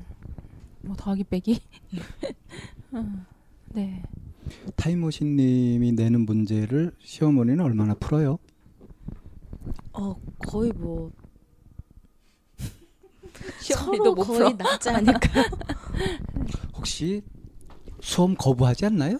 어 그쵸 그러네요 아니에요 조금 아니 분명 노력하세요 분명 노력하시는데 서로 너무나 다른 답을 찍고 있어요 혹시 문제를 정확하게 안 내는 거 아닙니까? 음 문제를 애매하게 내놓고 그냥 막 찍찍 구워버리는 거 아니야? 어 그랬다가 제가 한번 어 그냥 이- 뭐라 그러죠? 제가 이. 이 대화에 네, 끼고 네. 싶은데 네네. 못 알아들어서 못 끼고 있어가지고 타임머신님이 시어머니한테 내는 문제 시험 그게 뭐예요? 제가 무슨 뜻인지 시어머니한테 모르겠어요. 바라는 아, 부분을 시어머니가 저한테 해주실 때 시어머니 역시 제가 생각하는 답과 다른 음. 답을 해주시고 있는 게 혹은 제가 명확하게 그걸 표시 않은 게 아니냐라고 말씀하시는 거 아닌가요? 네, 정확하게 맞아요. 이해하셨어요. 예. 좋은 시어머니 고사 그런 거? 그러니까 시어머니도 며느리한테 갖고 있는 어, 우리 며느리가 이런 거 이런 거 돼야지 만점 며느리 이런 것이 음, 음. 있듯이 음, 며느리도 음, 우리 시어머니가 음. 이래 했으면. 뭐 그런 게 있잖아요. 음, 그건 상호 평등한 거니까. 음. 근데 사실 그걸 이제 작년 연말에 확 터트려가지고 거의 뭐 계급장 뛰고 막 서로 작년에 그러니까 이제 드디어 내 채점 기준을 밝힌 거군요. 네 음. 그쵸 그 채점 기준을 밝힌 이후에 시어머니가 좀 노력하는 모습이 보이더라. 아 밝힌 이후에 뭐가 달라졌냐면요 항상 저희 집으로 오시려고 하고 일단 저희 집이 아버님 명이니까 오시면 뭐 우리 집 내 집 막 이제 아버님 약간 이렇게 말씀하시는 게 있었고 왜 내 집에서 내가 못 잡아 약간 이런 게 있으셨었는데 좀 제가 이제 어머님한테 그날 밝힌 거는 저 어머니 불편해요. 어머님이 저를 아직도 싫어하시는 것 같고 너무 불편해요. 편하지가 않아요라는 걸 밝혔 었어요. 근데 그 이전에 그 일이 있기 전에는 뭐 저희가 대구로 갈게요라고 하면 사실 이제 시호님 사신 집이 오피스텔에서 사업을 같이 하고 계셔서 주거가 그렇게 편한 공간은 아니에요. 저희가 지금 사는 집보다 그러면 왜 뭔데 너희가 차도 없이 애를 데리고 거기 오냐 자기도 불편한데 오지 마라 이렇게 우리가 가면 되지 항상 하셨었는데 그 일이 있고 나서는 어 그래 뭐 너희가 와라 이래서 지난 지지난 주에는 저희가 다녀왔어요 그냥 좀 편하더라고요 왜냐면 오시면 막 이렇게 매의 눈으로 다 살펴보고 어디가 더럽나 깨끗한가 이렇게 보실 것 같은데 저희가 갈 때는 저희 셋의 그 모양만 깔끔하게 하고 가면 되잖아요. 그렇게 가니까 훨씬 편하더라고요. 조금 이제 아신 것 같아요. 그러고 나서 같이 나들이 갔다가 저희를 굳이 집까지 태워다 주신 데서 저는 또 왠지 집에 태워다 주시면 집에 들어오셔야 되잖아요. 그러니까 아 괜찮다고 저희 버스 타고 가 된다고 막 이랬는데 나도 어제 피곤해서 안 올라갈 거니까 그냥 너 태워다 주고 갈 테니까 신경 쓰지 말라고 이러고서는 태워다 주고 가셨거든요. 그러니까 좀 어머님의 그런 눈길을 제가 불편해하는 거를 많이 이제 인지 좀 인지를 하신 것 같아요. 어머님은 그러면 이제 문제를 잘 푸시네요. 그 나도 저 피곤해서 올라가지 비해서. 않을 테니 데려, 데려다 주겠다. 예 예전보다는 많이 음.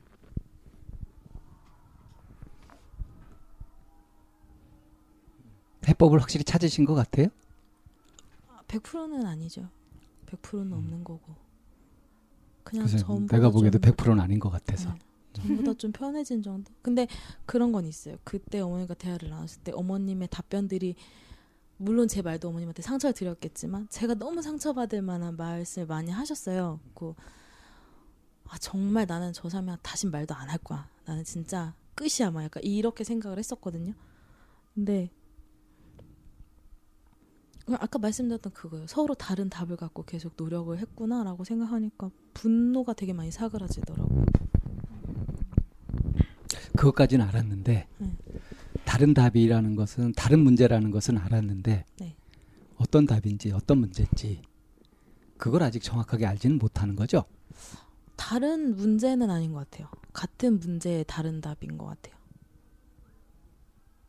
좀 더 구체적으로.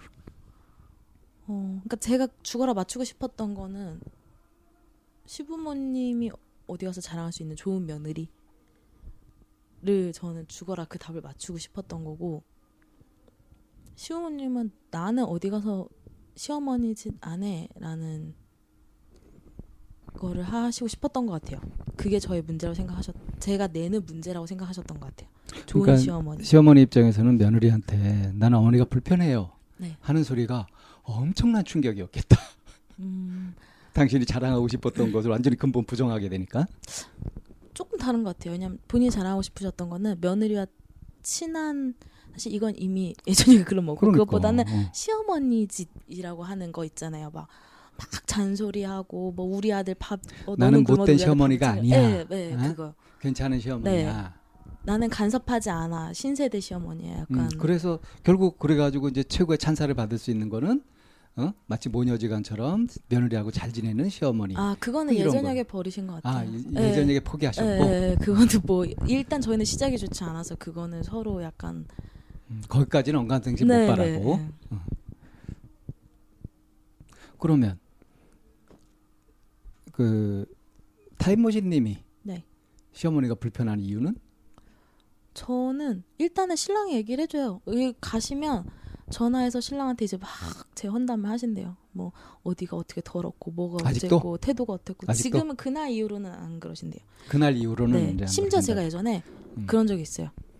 이 사람이 중간에서 너무 스트레스 받는다고 그걸 참다 참다 참다 한 번씩 저한테 터뜨린 거거든요. 왜냐면 제가 중간에서 너가 좀 노력을 해봐라고 계속 하는데 본인은 그게 노력을 되게 많이 하고 참고 있었던 거예요. 그러니까 아 사실 엄마 이런 말까지 했어라고 이렇게 한 번씩 터졌었거든요. 그러니까 이것 때문에 너무 힘들어하니까 차라리 저한테 대놓고 욕하시라고 한 적도 있을 정도였는데 그럼에도 고쳐지지 않고 계속 신랑한테 그렇게 하셨는데 음, 그날 이후로는 안 그러신 것 같아요. 시어머니가 왜 신랑한테도 한을 품고 있는 거 있지 않아요? 그렇죠. 어릴 때부터 저 있으시죠. 자식은 내 말 안 듣고 지 맘대로 했어. 그런 것도 있으시겠죠. 음. 그러니까 결혼해서라도 이제 며느리도 얻었겠다. 음, 아 그런 그러니까 심리였겠네요. 영향력을 좀 아, 왜 이렇게 아들한테 늦게라도 아들 아들을 되찾고. 싶은 음, 그런 욕심이 있으셨을 수도 있지. 네. 어쨌든 좋게 시작하기는 참 힘든 관계였어요, 그죠? 그렇죠. 그래서 이제 그거를 이제 포기하고 그래 어차피 서로 마음에 들수 음. 없다 이렇게 딱 해버리니까 마음이 일단 편해졌는데 네, 그래도 아직 그 불편한 건 불편한 거고 그렇죠. 대신 이제 불편한 걸 표현해 가지고 그 불편한 상황이 놓이지 않도록 하는 것에 성공하고 있는 거 아니에요? 네, 그러니까 마음이 많이 편안하겠지. 네. 그래도 남는 찜찜함 그건 뭘까? 음, 뭐 아주 엄마와 딸은 될 수 없다라고 생각해요. 어차피 시어머니와 며느리는 거기까지. 근데 중요한 건 엄마 딸이 될 수 없지만 엄마 딸이 되고자 노력하는 사이도 있을 거 아니에요. 근데 저는 그렇게 노력할 마음이 전혀 없다는. 타임머신 님이 그 친정 엄마하고 사이가 좋은가요? 네, 음, 엄마하고 딸 네. 아주 아주 편하고 좋고 네. 어, 그렇기만 해요? 불편하진 않아요? 불편한 건. 없어요? 네. 음 그렇구나 그런 경험이 있으시구나. 왼수 같은 모녀지간도 가끔 보여서요. 어, 아 근데 저는 엄마랑 이제 엄마 초등학교 때 집을 나가셔서 꽤 오래 연락 끊겼다가 스무 살 넘어서 다시 만나서 연락한 케이스거든요. 그래서 이제 엄마 약간 저한테 미안함이 크셔서 일방적으로 져주시는 것 같은 느낌이 없지 않아 있어요. 음, 엄마를 잃어버렸다 다시 찾았군요. 그러니까 네, 엄마도 이제 딸을 버렸다가 다시 되찾은 경우고. 그쵸. 음. 그런 남다른 경험이 있으셨네. 네. 그 타임머신님 이렇게 얘기하는 거 은정님은 들으면서 얼마나 이해가 되시나요? 어, 어느 어떤 면에서요? 친구 일인데 별 관심 없어요? 아니요. 아, 제가 질문을 잘 이해를 못했어요. 그러니까 타임머신님이 네. 왜 힘들어했던 거, 지금 편안해지는 거 이런 과정들 네.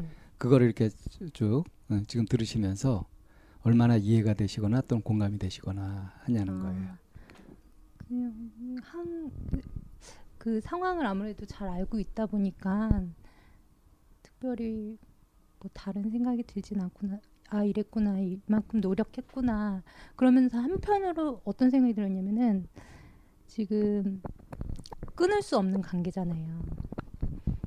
근데 이거를 끊을 수 있는 관계면은 너무 한 번에 편해질 수 있는 길이 있는 거잖아요. 그러면서 아 내가 이런 불편한 거를 잘해 보려고 노력하지 않고 나 평소에 그냥 그 사람과의 어, 관계를 끊어버리고 되게 회피하면서 쉬운 길을 선택했었구나 하는 생각이 들었어요. 음, 제가 들으면서 좀 그 동의가 안 되는 부분이 끊을 수 없는 관계라는 건 동의가 안 돼요. 얼마든지 끊을 수 있는 관계죠. 그런가요? 그럼요. 근데 애초부터 그렇게 맺혀져 있던 관계도 아니고 결혼에 의해서 생긴 관계인데 결혼 관계를 끝내버리면 그것도 끝나는 관계죠. 아 근데 친구 아. 사이였으면 저는 애저녁에 끊었을 거예요. 그 정도로 어떤 뭐 가족과 헤어지거나 하는 큰 절체절명 위기를 겪지 않아도 끊을 수 있는 사이였다면 어, 그런 아니잖아. 관계를 안 끝내고 싶으니까 끊을 수 없는 관계죠. 아니 그러니까 그건 마찬가지라고요. 친구 관계도 어? 끊을 수 있다 그랬지만 어떤 사람은 또 어? 친구 관계를 끝내고 싶지 않기 때문에 그렇기 때문에 끊을 수 없는 관계다 이렇게 아예 끊는 건 생각도 안 하는 경우도 있단 말이죠.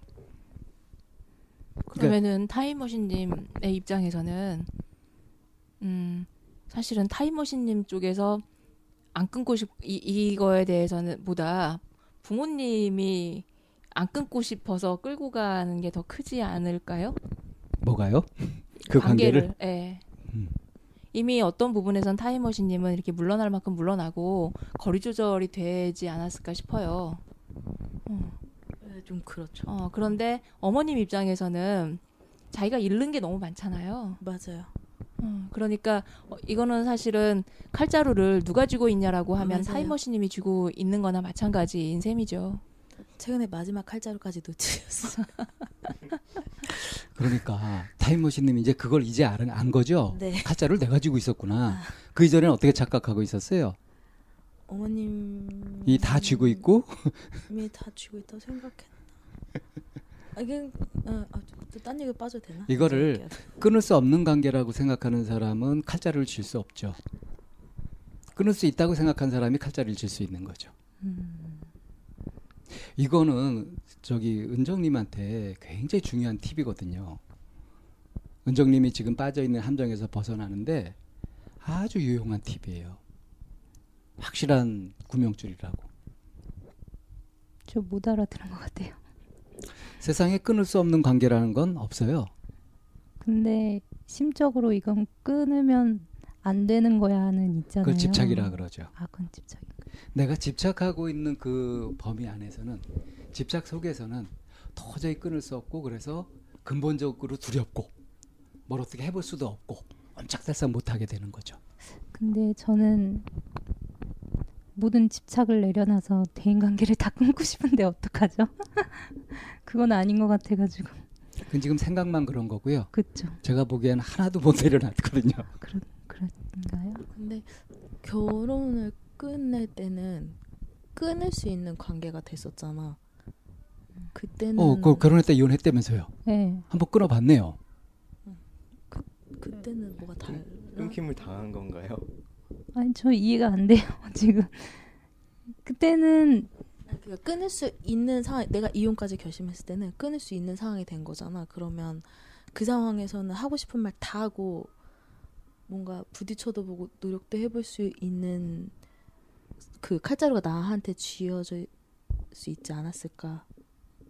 근데 사실 그때 상황에 대해서 제가 디테일하게 얘기를 이제 듣지 이거 못해서 이혼해도 된다, 헤어져도 된다 하고 마음 먹는 순간 겁낼 게 뭐 있어. 네. 근데 제, 제가 지금 좀 당황스러운 게 이혼은 되게 다른 부분이거든요. 왜냐면은 정말 너무 싫어서 도저히 살 수가 없기 때문에 한 없죠. 그거는 제가 살기 위해서 한 거고 그때는 다른 선택권을 갖고 싶었던 음, 그냥. 이혼하거나 죽거나 둘 중에 하나인데 죽을 수 없으니까 이혼을 한 건데. 그러니까 마찬가지 맥락인 거예요. 살고 싶어서 이제 이혼이라는 네. 방법을 선택을 한 것처럼 네. 내가 살기 위해서는 모든 대인 관계를 끊고 싶다라고 들려가지고 아. 지금 아니, 제- 대인 관계를 다 끊고 싶다고 어, 얘기를 하셨거든요. 아, 그러면 네. 왜 대인 관계를 끊고 싶은지 아 그거를 근데 이제 좀 극단적으로 말을 한 게 끊고 싶지 않은 관계에 대해서 집착이라고 말씀을 하셨는데 전 그렇게 집착하고 있었나요? 제가 갖고 있던 감정이 집착이었다고 생각을 하지 않았던 것 같아요. 아, 내가 무엇에 집착하고 있는지를 아직 정확하게 잘 모르고 있는 거죠. 그렇죠. 예. 그게 맞는 것 같아요. 근데 아까 얘기하시는 걸 보면 분명히 집착하는 게 있거든요. 그래요. 예. 정확하게 찝어주시지 않으면 저 인지를 못할 것 같아요. 그 엄마라고 불렀던 분과의 관계가 끊어지는 거에 대해서 되게 슬퍼했잖아. 물론 아, 물론 그렇게 함으로 인해서 뭐 연락을 해야 된다던가 하는 압박은 덜어졌지만 슬픈 거는 분명히 그 갖고 있죠. 그 어머니라고 부- 하는 그분하고의 관계도 되게 두 가지인 것 같아요. 그러니까 마음 속에서 가지고 있는 은정님의 마음과 실제로 벌어지는 관계에 있어서 이 두 가지를 그어좀 혼재하고 있는 상태라고 생각이 되거든요. 그러니까 심, 심리적으로 마음 마음 속에서는 내가 집에서 받아보지 못했던 지지나 어떤 내가 정말 원하는 음. 어떤 그런 부분들 처음에 말씀하셨을 때 우리 집이 칭찬을 하거나 뭔가 그런 부분에서 풍족하지 않았다. 그런데 갔더니 그런 부분에서 지지를 해주고 조그만 거라도 잘했다라고 얘기해주는 내 마음속에서 그리는 어머니가 있잖아요. 내가 이런 걸 받았으면 좋겠다라고 하- 하는 그 부분에서는 이미 충족이 돼서 그거를 놓치고 싶지는 않으나 내 앞에서 보여지는 물리적인 이 어머니는 뭔가 계산적이고 그리고 굉장히 상술적인 부분에서 이렇게 하고 있고 관계도 뭔가 계산적인 것으로 자꾸 됐고 나에게 뭔가 왜 연락을 안 하냐라고 하는 그런 그 그런 부분에서 압박을 주는 그런 어머니 네. 이런 모습으로 물리적으로는 남아 있으니까 네. 심리적으로 나한테 지지를 해주고 하는 이 부분은 놓치고 싶지가 않은 거고 나한테 뭔가 압박을 하고 뭔가 그렇게 부담을 주는 이 어머니는 없어졌으면 좋겠고 네. 네. 그러니까 사실은 이렇게 되니 이 두 가지의 밑에 깔려 있는 게 집착이라고 하는 부분으로 방쌤은 접근을 하셨던 것 같아요. 맞나요? 예, 그렇죠. 음. 그러니까 갈등이죠, 갈등. 이 그야말로 이 집착이라고 하는 거는 어떤 부분인거나 아이 같은 마음이라고 생각을 하면 돼요. 내가 좋은 것만 가지고 내가 음. 하고 싶지 않은 건 안 할 거야. 아, 하는 이런 아이 네. 같은 그런 마음에서 나오는 관계. 네. 그러니까 이게 어른이 되어가면서 성숙한 관계가 네. 어떤 식으로 발전이 되냐면 내가 하고 싶지 않아도 음. 원하지 않아도 그래도 불편함을 감수하고 네. 이거를 끌고 나가 보는 거 이게 성숙함인데 네. 은정님한테는 지금 아이처럼 네. 하고 싶지 않은 건 안 할 거야. 내가 하고 싶은 네. 것만 하고 보고 싶은 것만 볼 맞아요, 거야. 맞아요. 이렇게 남아 있으니 이게 갈등 속에서 네. 정리가 안 되는 거잖아요.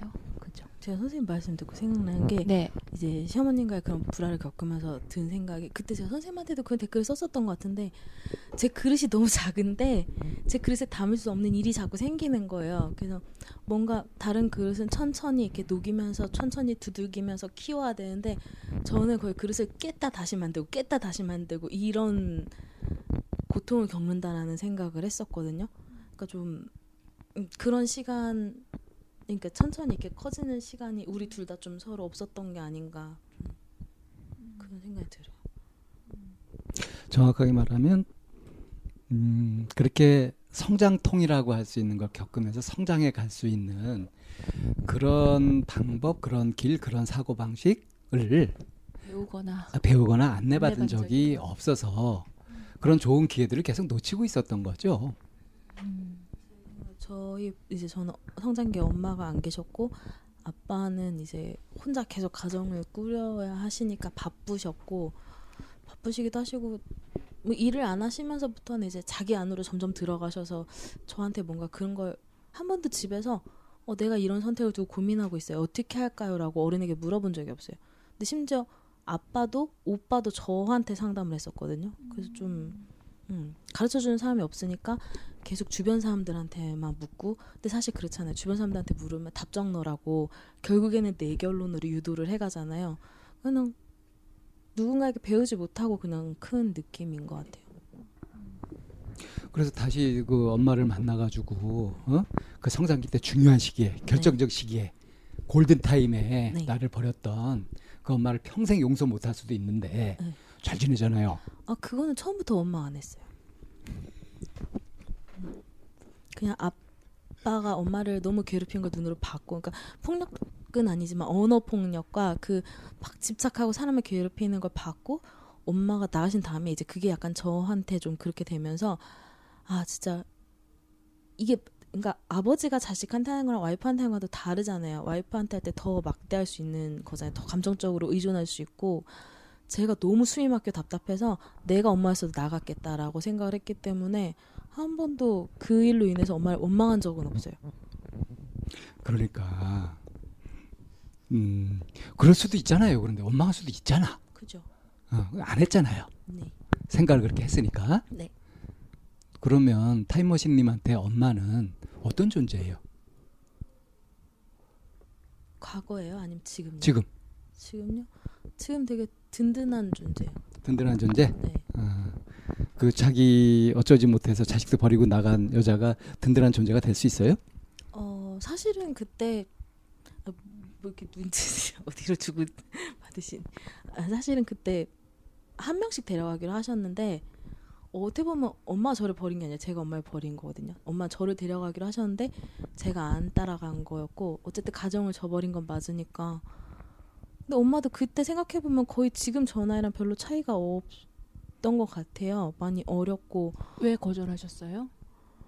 제가 좀 저 스스 되게 어렸을 때부터 물욕이 과하고 영악하다고 생각했었던 게 엄마를 따라가면 너무 불안정한 삶을 살 것 같은 것이다. 거예요. 네. 그래서 안 갔어요. 아빠 바지. 영리했네. 영리했어. 근데 글쎄요. 근데 사실은 그게 더 좋은 선택이었을 수도 있긴 한데. 엄마가 어떻게 든든할 수 있어요? 그런데 근데 엄마가 그 시간들 속에서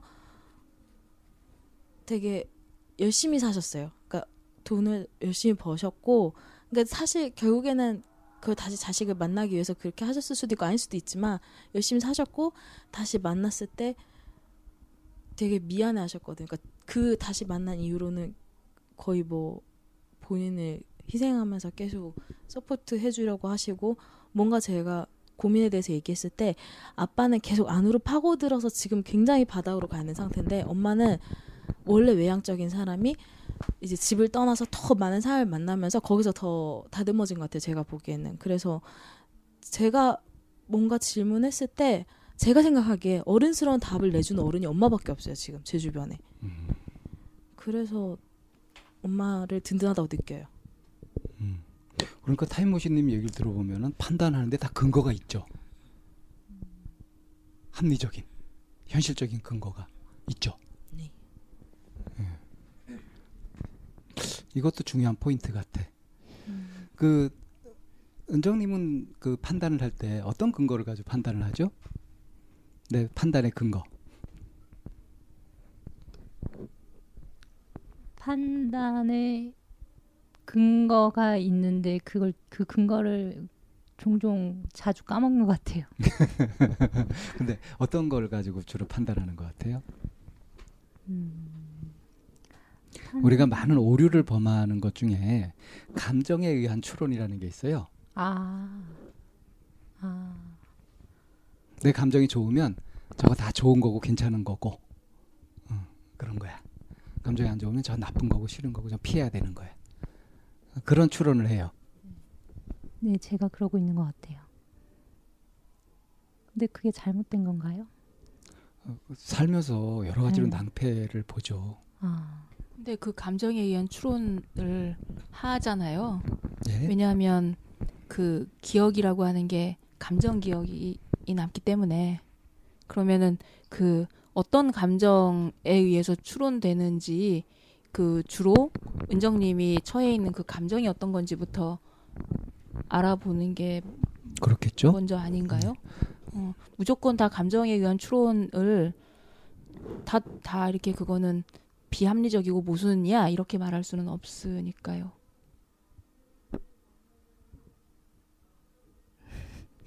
그 말씀해 보세요. 주로 어떤 감정? 어떤 감정이요? 자, 내가 내가 경험했던 감정들이 어, 내가. 별로 한 것도 없는데 응? 어, 막 잘했다 그러고 잘한다 그러고 막 칭찬하고 네. 그럴 때 감정이 어땠어요? 음, 아무래도 기가 살죠. 자긍심이 생기고 아 난 여기 내 생각에 내가 별로 잘한 것 같지 않아. 근데 상대가 막 네. 잘했다 그러고 막 그래. 네. 그런데도 이제 기분이 좋아지고 기가 산다는 거죠. 아 어... 음, 그 어머니라고 불렀던 분과 실제로 있었던 일이잖아요. 이게 초창기에. 네네네네네. 그럴 때 처음에는 어, 왜 이 사람 왜 이러지 하고 좀 당황스럽기도 했을 거예요, 아마. 맞아요. 그죠? 그랬어요. 근데 당황스러우면서도 이게 내용이 날 칭찬하는 거고 날 인정해 주는 거고 이러니까 기분이 좋잖아요. 그이 사람이 나한테 잘해 주는 거지, 그게. 네. 그래서 이 사람은 좋은 사람이지. 내가 마음을 열어도 되고 모녀지간 같이 그렇게 지내도 되고 그쵸. 그런 사람인 거죠. 네. 그렇게 그렇게 쑥 된 거 아니에요. 그죠. 그래서 막상 그렇게 딱 되고 보니까 어때요? 다른 부분들도 보였죠. 내 감정에 좋았던 거 말고 이제 다른 부분들이 보이는데 네. 그건 좀 이성적인 판단이 들어가죠. 네. 어 이거 비양심적으로 장사하는 거 아니야? 네. 부터 해서 네. 또 나를 대할 때도 보니까 어 은근히 자기가 막 필요하고 이럴 때 막 열심히 찾, 찾는 것이 있고 네. 뭐 그런 것도 보이고요. 네. 이제 전에 안 보였던 것이 보이기 시작하죠. 맞아요. 그러면서 이미 나한테 형성됐던 네. 이 사람은 좋은 사람이고 나하고는 너무나 가까운 사람이고 나를 정말 칠단처럼 생각하는 아주 좋고 훌륭한 사람이야라고 했던 그 판단 네. 그것에 이제 금이 가잖아요. 네. 네. 근데요, 이 관계 초반에는 좋은 것만 보여주려 하는 사람의 심리가 있어서 그런 부분을 안 보여주셨었거든요. 그러니까 그거는 매우 가까워지고 굉장히 만나는 게 잦아졌을 때 보여진 거기 때문에 그 전에 그런 감정을 느끼는 건 너무 당연했어요. 제가 느끼기에는. 아니 그 감정이 잘못됐다는 게 아니라 네. 감정이 잘못됐다는 게 아니라 네. 사람을 겪어 보면서 네.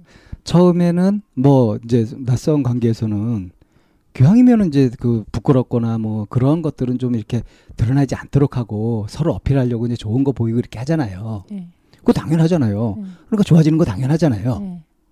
네. 근데 아주 가까워지고 이제 그 실체를 알아갈수록 그렇지 네, 않은 것들이 네. 이제 보이기 시작한다는 거지. 네 네 네. 그때부터가 진짜 감정 아니에요? 아, 음, 이제 그때 어떻게 행동하고 해결해야 되는지에 대해서 말씀하시고 싶어요. 그러니까 이제 일반적으로 보면 음. 사람을 사귀어서 이 사람을 제대로 아는 것이 네. 처음 만나서 딱 아는 것이 아니라 네, 이것저것 겪어보면서 맞아요, 맞아요. 그래서 알게 되잖아요. 네. 그러면은 그렇게 해서 알게 된 것이 아 이게 이 사람이 실제 모습이었다. 음. 근데 내가 이전에는 좋은 것만 봤다. 네. 그러면서 그걸 이제 고치면 되잖아요. 그래서 아, 이 사람은 거리는 이 정도 하면 되겠다. 이러면 이제 관계도 유지될 수 있는데 어느 정도로. 근데 은정님은 어떤 식으로 하냐면 가장 좋았었던 데를 기억하면서 아, 네. 내가 지금 새로 알게 된 이런 것들을 무시하고 싶은 거지. 네. 근데 이게 잘 네. 정리가 안 되니까 확 네. 너무 부담스러워서 끊어버리는 거지. 네. 안 끊어도 되는데 네. 극단적인 선택을 안 해도 되는데 안 끊어도 되는데.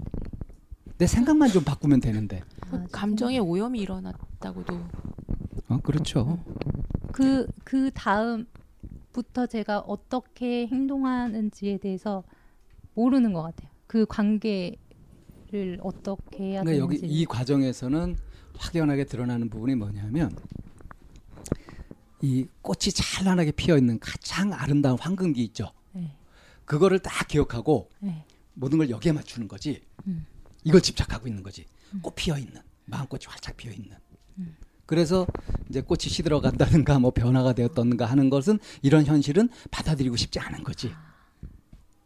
받아들이고 싶지 않은데 그게 보이고 느껴지고 하니까 점점 점점 이제 예, 그걸 만날 때마다 부담스럽고 싫고 이, 이, 이런 것들이 쌓이면서 결국은 이제 그걸 탁 버리게 되는 거죠. 되게 생활을 키울 수 없고 조화만 갖고 있어야 되는 그렇죠. 가장 좋고 아름다운 것에 집착하고 있다는 거죠. 그래서 현실 실제 일어나는 이런 일들은 이제 뭐가 돼요? 이제 오염된 네. 것처럼 네.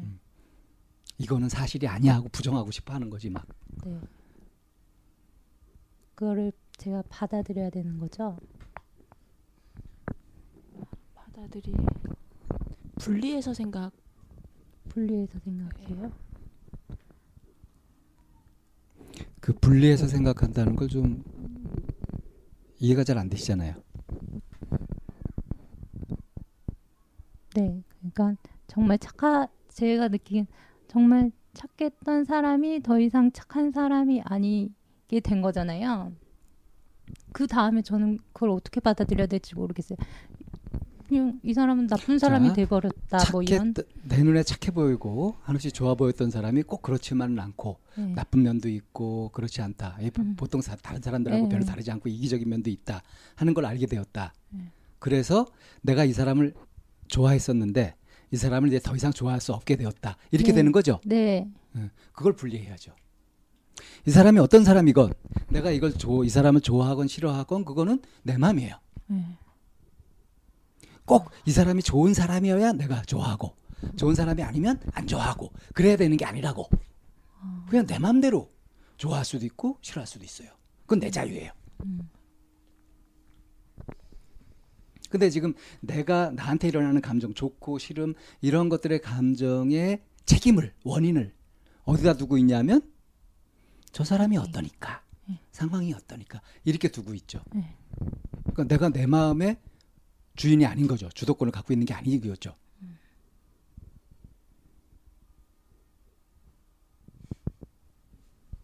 자, 어, 사랑받을 만한 사람을 사랑하는 것은 누구나 할 수 있습니다.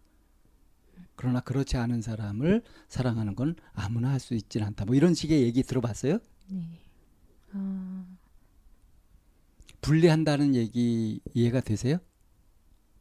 조금 알 것 같은데 좀 더 생각 깊이 심도 깊게 스스로 생각해 봐야 될 부분인 것 같아요.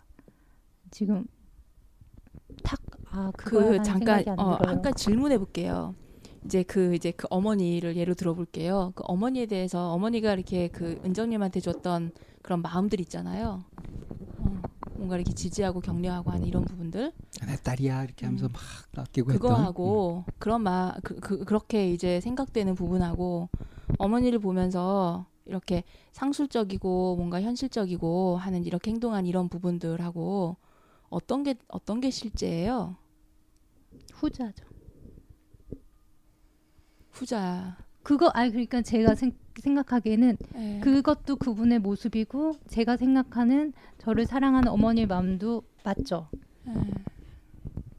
그둘둘다 맞는 근데 좀 거긴 하지만 약간 이기적이고 막 이런 사람은 누굴 그렇게 진심으로 이뻐하고 그러면 안 되나요?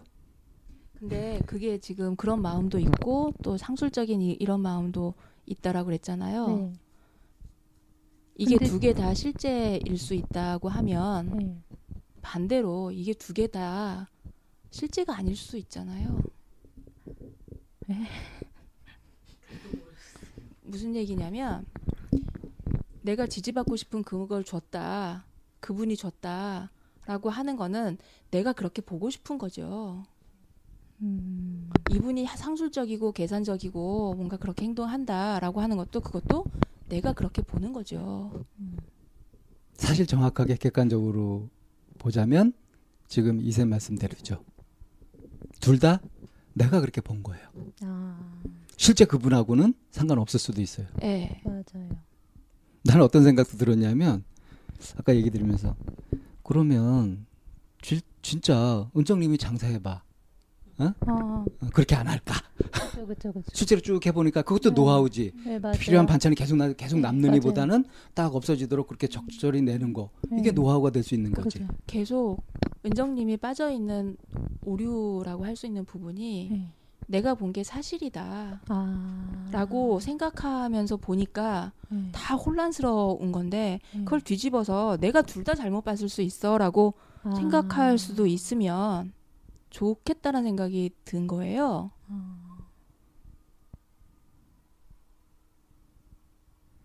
내가 다 잘못 본 거일 수 있어요. 네. 은정님이. 요 대목에서는 내가 보고 경험한 것에 또 집착하고 있는 거예요. 음. 그러니까 은정님 머릿속에서 관계를 맺거나 할 때 은정님이 뭔가 그 명확한 기준이나 음. 어떤 합리적인 근거나 자신의 어떤 객관적이다라고 할 수 있는 어떤 그 데이터에 의해서 만들어진 추론이나 이런 것들로 사람들과 관계를 맺는 것이 아니라 내가 보고 싶은 대로 내가 생각하고 싶은 대로 관계를 만들어 버리면서 여기까지 이해되세요? 네. 어, 그렇게 하면서 자꾸 똑같은 네. 오류에 빠져서 아. 피곤함이 만들어지고 그로 인해서 그 안에서 은정님은 자꾸 길을 잃어버리면서 아 인간관계는 피곤한 거야 대인관계는 어려운 거야 이렇게 만들어버리고 있는 건 아니냐는 거죠. 음. 이해되세요? 맞죠. 맞는데 어. 그것 외에 방법을 모르는 것 같아요, 제가. 음, 음, 그러니까 음. 그게 저한테는 그 아인슈타인이 굉장히 그 훌륭한 말을 했더라고요. 어떤 말을 했냐면 아까 그 얘기를 잠깐 타이머지님도 했었어요. 같은 문제 다른 답이라고 하는 거 음, 음, 말이 돼요? 되죠. 말이 안 돼요. 안 돼요. 어. 여기에 문제가 포커스예요? 답이 포커스예요? 어, 어디에 맞춰야 돼요? 아, 문제는- 내가 원하는 답을 얻고 싶으면 뭘 내면 돼요? 문제를 바꿔야 돼요. 어, 아인슈타인이 뭐라고 말했냐면 같은 노력을 하고 다른 결과를 얻고자 하는 사람은 정신병자라 그랬어요. 근데 우리가 일상에서 그런 일을 굉장히 많이 해요. 같은 노력을 하면서 왜 결과가 그게 안 나와? 이렇게 생각하는 일이 되게 많아요. 그러면 다른 결과를 얻고 싶으면 뭘 해야 돼요? 노력을 바꿔야 돼요. 내가 저 사람의 반응을 바꾸고 싶으면 내 자극을 바꿀 생각을 해야지 너 왜 반응을 그렇게 해라고 얘기하면 안 돼. 거든요. 그러니 어떤 면에서는 타이머신님도 마찬가지고 그 은정님도 마찬가지고 같은 노력을 하면서 왜 자꾸 이런 결과가 나오지 하면서 갸우뚱하고 여기에서 상처받고 뒤로 물러나고 하고 있었던 건 아닐까?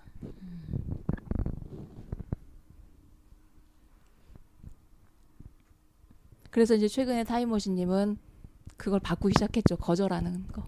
그래서 그 거절이라고 하는 게 굉장히 부정적으로 우리한테 다가오잖아요. 내가 내 주장을 하고 내말 하는데 그게 왜 거절이야? 음. 아니에요, 싫어요. 이렇게 얘기하는 그게 내 주장인 거지. 그게 거절이라고 하는 범주로 집어넣어 버리고 있는 그 사회의 그런 편협한 부분도 좀 있다라는 생각이 좀 들어요. 거머리한테 피를 빨리고 있을 때 그걸 발견했으면 거머리를 빨리 띄어내야 되잖아요. 거머리를 거절해야지. 이게 나쁜 짓이에요? 나를 좀 먹고 있는 거, 나를 힘들게 만들고 있는 거, 그래서 내 마음에 꽃을 피울 수 없게 만드는 그런 것 방해 요인들이 있다면 그거 제거해야 될 거 아닙니까? 근데 그런 것은 아 이뻐 보여서 아 어떻게 참아 그래요 뭐 이런 이- 이런저런 이유로 해가지고 뿌리치지 못하면서 변화되길 바란다면 될까요?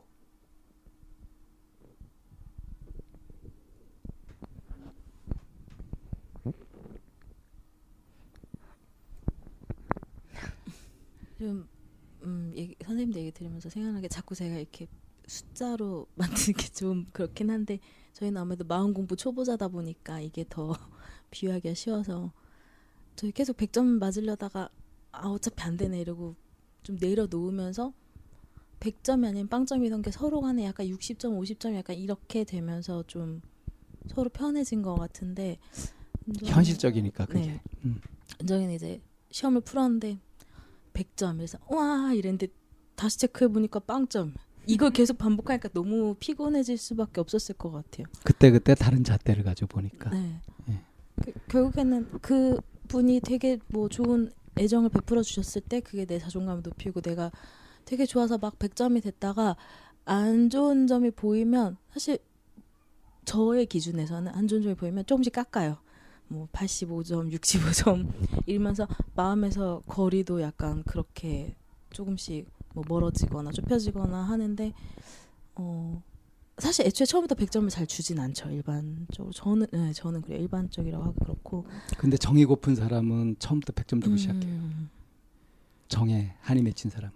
반대로 저는 사람이 아니라 어떤 매체나 어떤 뭐 취미나 특정 분야들에 대해서 제가 좀 그런 것 같아요. 기는 아 그런가요? 뭔가 이렇게 딱 꽂히면 이거는 좋아 이렇게 물론 선생님 말씀하신 제가 여러 가지 근거들을 갖고 있지만 외부에서 봤을 때 그 근거가 좀 아닌 것 같다라고 주장한 사람이 있어도 저는 그걸 꽂히면 이렇게 쭉 가는 그런 성향이 있긴 하거든요.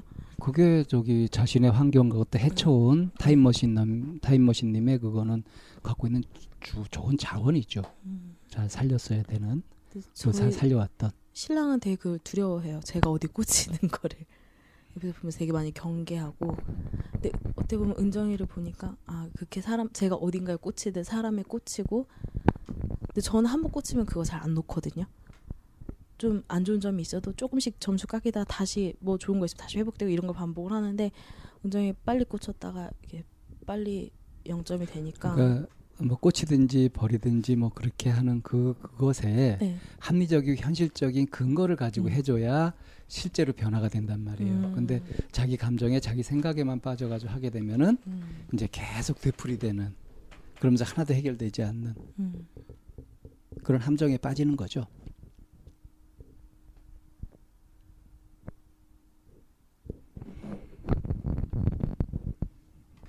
지금 은정님 뭔가 이렇게 뚱 맞은 것 같은.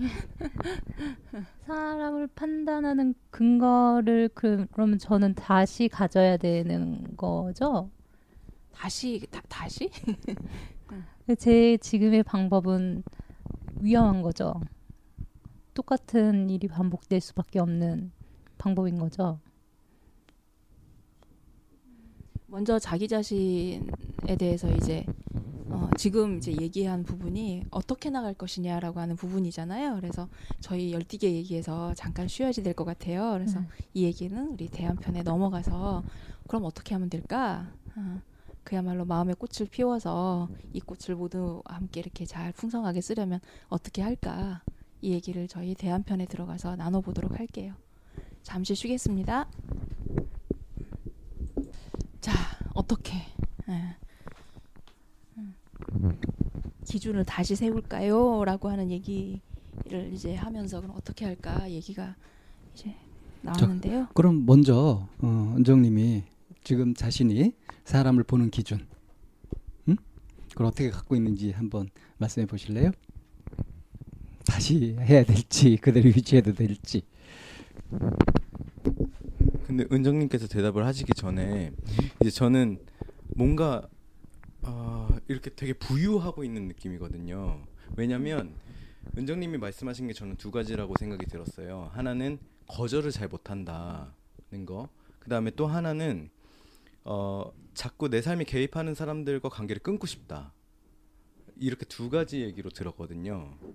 어, 그런데 지금 이 이야기가 진행되는 게 이쪽인가 싶으면 저쪽 같고 같은 얘기 아니에요? 저쪽인가 싶으면 이쪽 같고 근데 저는 이게 두 개가 같은 얘기로 안 들리는 거예요 저는 어떻게 들었냐면 거절을 못하는 거는 나도 남한테 100점이고 싶어서 거절 못한 거고 인간관계 끊고 싶은 거는 100점이 빵점이 되니까 끊고 싶은 거.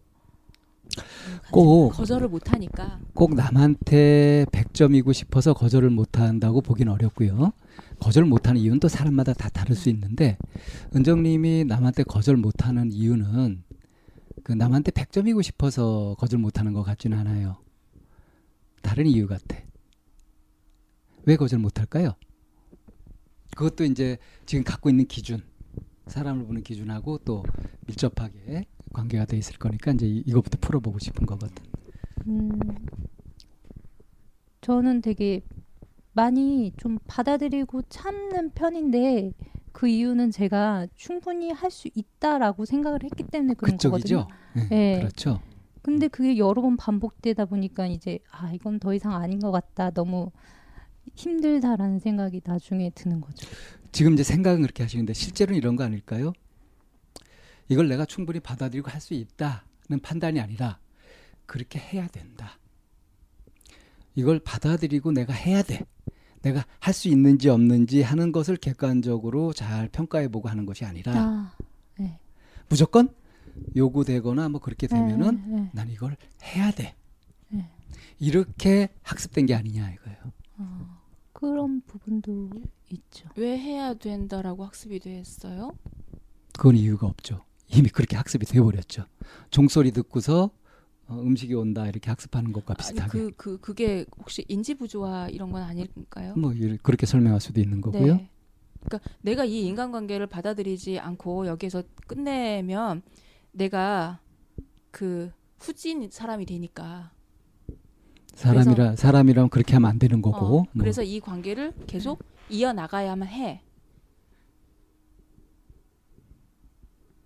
저- 조금만 제가 근데 그 사람과의 관계가 딱 한 사람과의 관계가 아니라 굉장히 여러 사람과의 관계가 있는데 그게 다 동일한 적용이 들어가는지 모르겠어요. 패턴이 아까 네. 얘기한 패턴 그래서 아까 이쌤이 확인하셨잖아요. 네. 그 엄마라고 불렀던 사람하고만이 아니라 여러 다른 사람들하고도 이런 패턴이 되는 거 아니냐.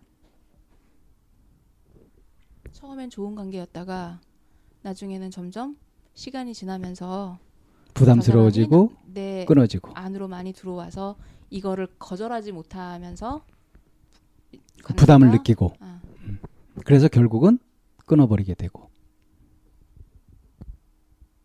그죠? 제가 들리는 대로 얘기를 다시 해볼게요. 그러면 어, 어떤 사람하고 관계를 맺었는데 이 사람이 저한테 요구를 해온다는 거죠. 그러면 저는 이게 해야 되는 것으로 생각이 돼서 그 요구를 들어줘요. 그런데 이제 보통 의무로 해야 되는 일들은 저한테 다가 다시 오는 return 음, 이익이 그러니까 제가 얻는 부분이 의, 의, 제가 선택해서 하는 것보다는 의무로 하는 부분이 더 적잖아요. 어쨌든 그래서 요구를 하면 그걸 들어준단 말이죠. 들어줌으로 해서 저한테 얻는 보상이 너무 적어서 아 이건 못하겠다. 그 이제 보상까지 가기 전에 의무감을 느끼면서 하게 될때 네. 그때는 이제 긍정적인 감정이나 성취감이나 이런 것들이 있을 수 없죠. 그냥 아 이거 또 견뎌냈어. 아, 저는 해냈어. 의무를 이행할 때 되게 성취감을 느끼는데요. 의무를 이행할 때 성취감을 네. 느껴요. 네. 음. 그러니까 맥도날드도 해야 돼서 한 거예요. 나는 해야 될 일을 했다 하면서 엄청 좋거든요. 근데 그 부분에 있어서도 또 다른 그 접근 방법이 맥도날드는 내가 이미 하고 있었고 그리고 새로운 직장을 얻은 건 그 후의 일인 거잖아요. 네. 그러면 그 새로운 직장에 맥도날드의 일을 정리하고 그러고 나서 출근을 하겠다라고 얘기할 수도 있지 않을까요? 했어요. 어, 그랬더니 했는데 우린 빨리 나왔으면 좋겠다. 음. 그 얘기를 들었기 때문에 그렇게 한 거예요. 그럼 이제 내가 잠을 안 자더라도 이렇게 하자고 스스로 무리하는 길을 선택하고 이렇게 한 거죠. 네. 그리고 이렇게 하고 있는 것에 지금 성취감을 느끼고. 네. 예. 난 인의를 지켰다. 이렇게 음. 생각하거든요. 그러니까 해야 되는 것들을 다 지켜내고 있, 어서 그래서 어? 그래서 나는 해냈다. 네. 이런 성취감이라는 거 아니에요. 네.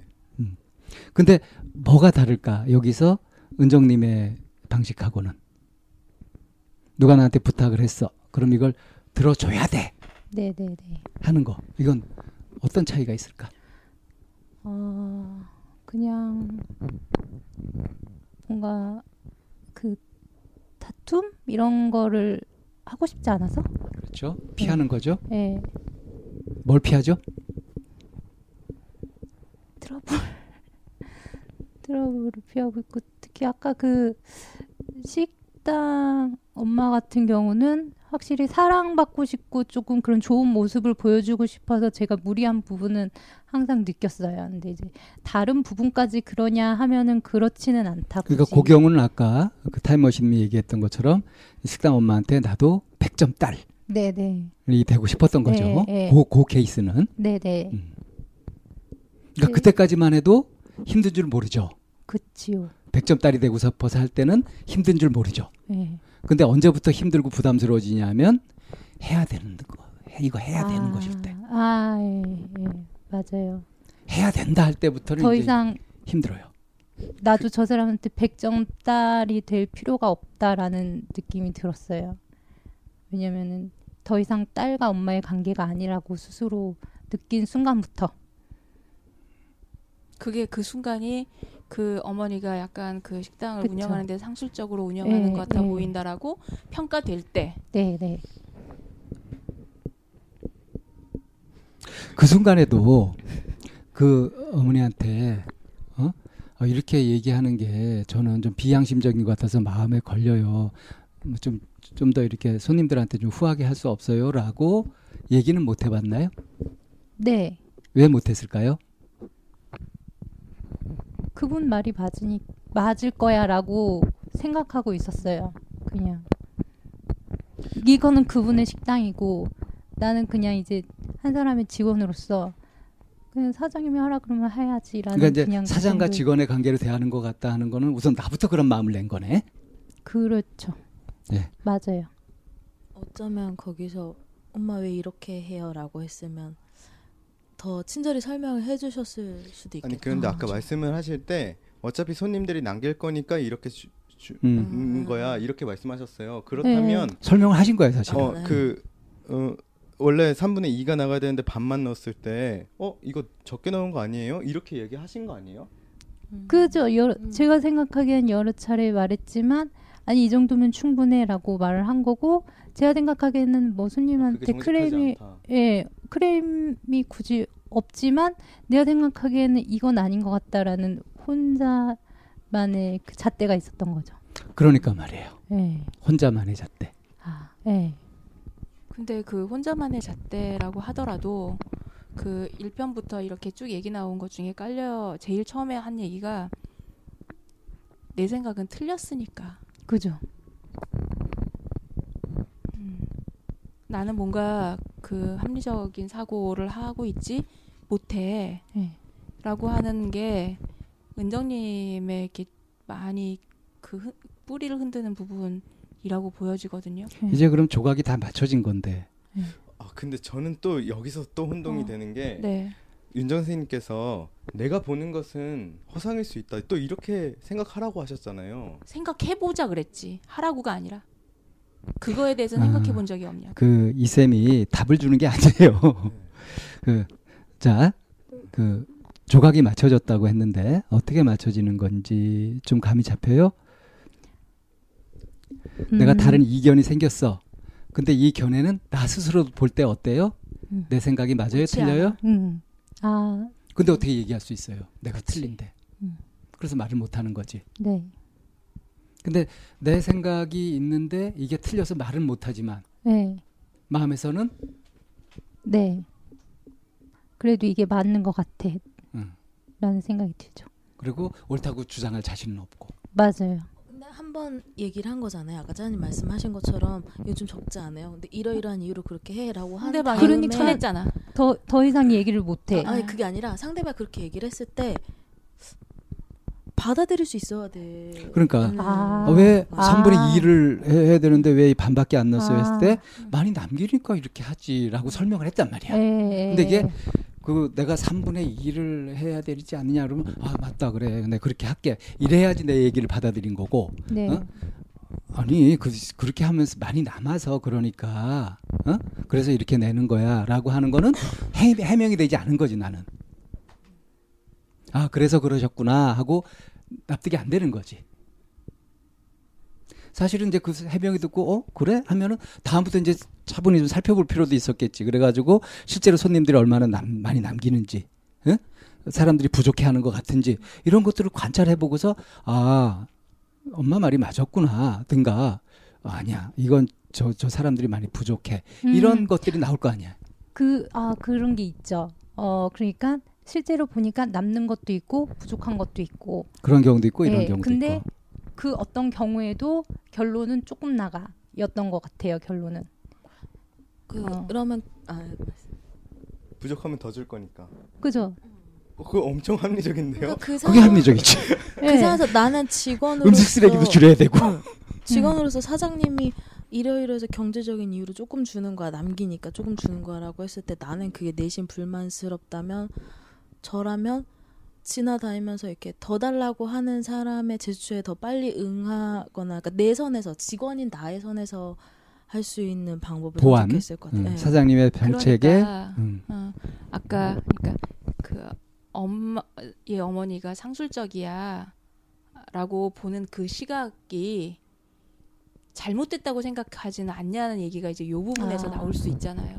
음. 만약에 방금 타임님이 얘기하신 것처럼 조금 나가는 게 내 입장에서는 좀 불편했다면 지나다니면서 더 달라고 하는 거에 빨리 반응할 수 있을 텐데 이미 내가 상술적이라고 생각을 하고 있으니까 다른 여타의 거에는 별로 눈이 가지 않고 있을 수 있다는 거죠. 아, 저 그럼 지금 하고자 하는 얘기가 내 판단이 잘못됐는지 잘 됐는지에 대한 근거를 확인하는 과정인 거죠. 아, 네. 그러고 내가 지금 그분이 상술적이라고 생각해서 불편해졌다 라는 게 정확한 판단인지에 대해서 생각을 네, 네, 해보자면 네. 네. 상술적인 부분은 분명히 있었죠. 왜냐면은 그건 그분의 상술이지. 예, 그게 나와의 그 개인과 개인 혹은 사장이 직원에게 줄 돈을 아끼는 상술이 아니잖아.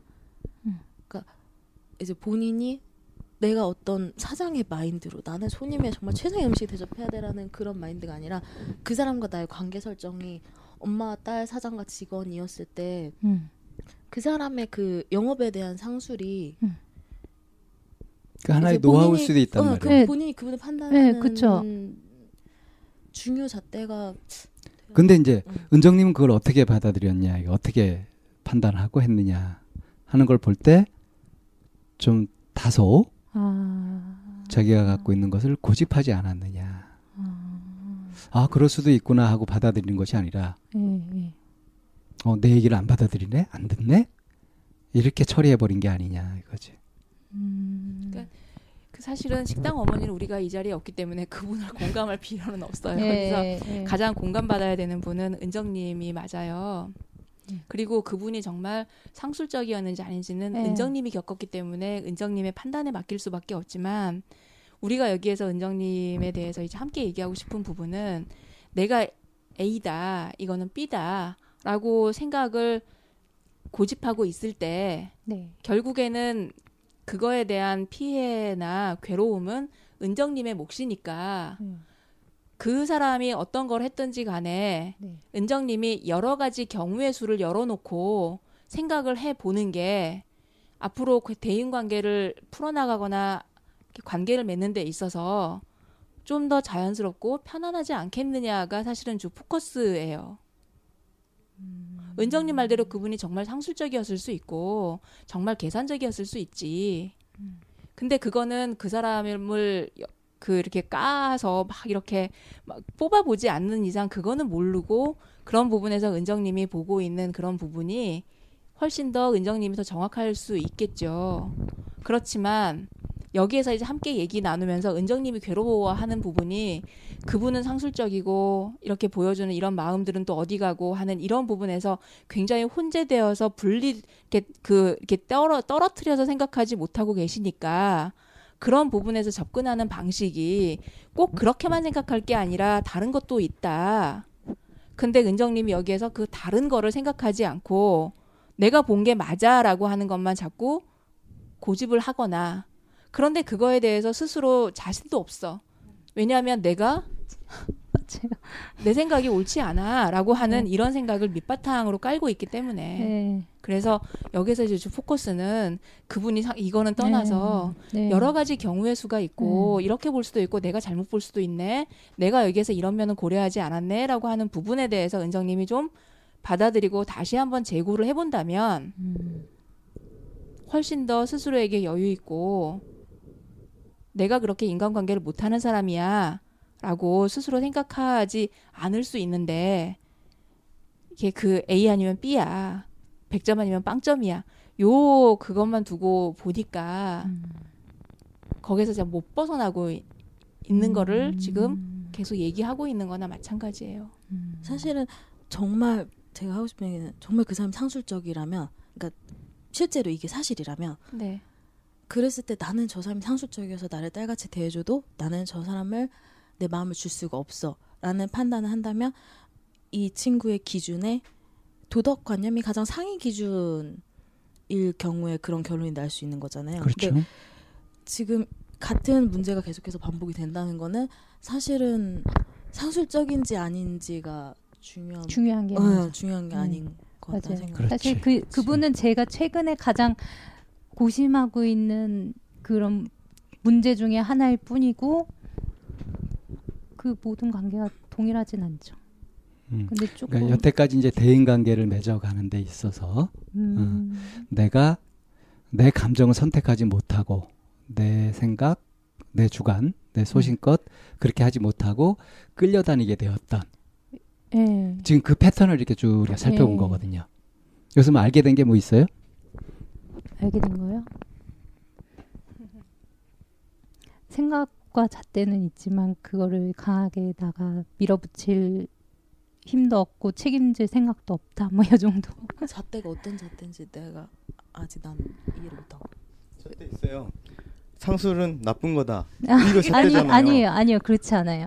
그런데 아니 그거는 그냥 가장 대표적인 걸로 하나를 얘기했던 아, 예, 것 그게 뿐이기 대표적으로. 때문에 그런 거지 뭐 그냥 정 그것보다 훨씬 더 많은 경험들이 있었고 말하지 못했던 또더 잘해주셨던 부분도 있고 근데 그런 게 막 혼재돼 있었는데 저는 이제 그분이 점점 불편해졌고 왜 불편해졌는지 스스로 아, 알고는 있지만 그래도 그 관계를 이어가고 싶으면서도 하기 싫은 이런 게 섞이다 보니까 스스로 이제 번뇌하게 된 거죠.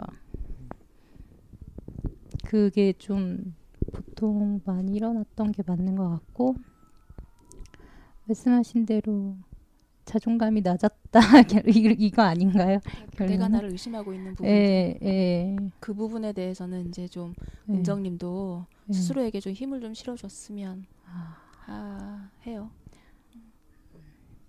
뭐 자존감이 낮았다 이렇게 막 퉁쳐서 막 이렇게 이- 그렇게 얘기하고 싶진 않고 많은 사람들이 내가 지금 잘 선택한 건가 내가 이렇게 하는 게 맞는 건가라고 하는 스스로에 대한 의심하면서 살거든요. 그래서 내가 나를 의심하지 않고 나를 좀 믿어주는 거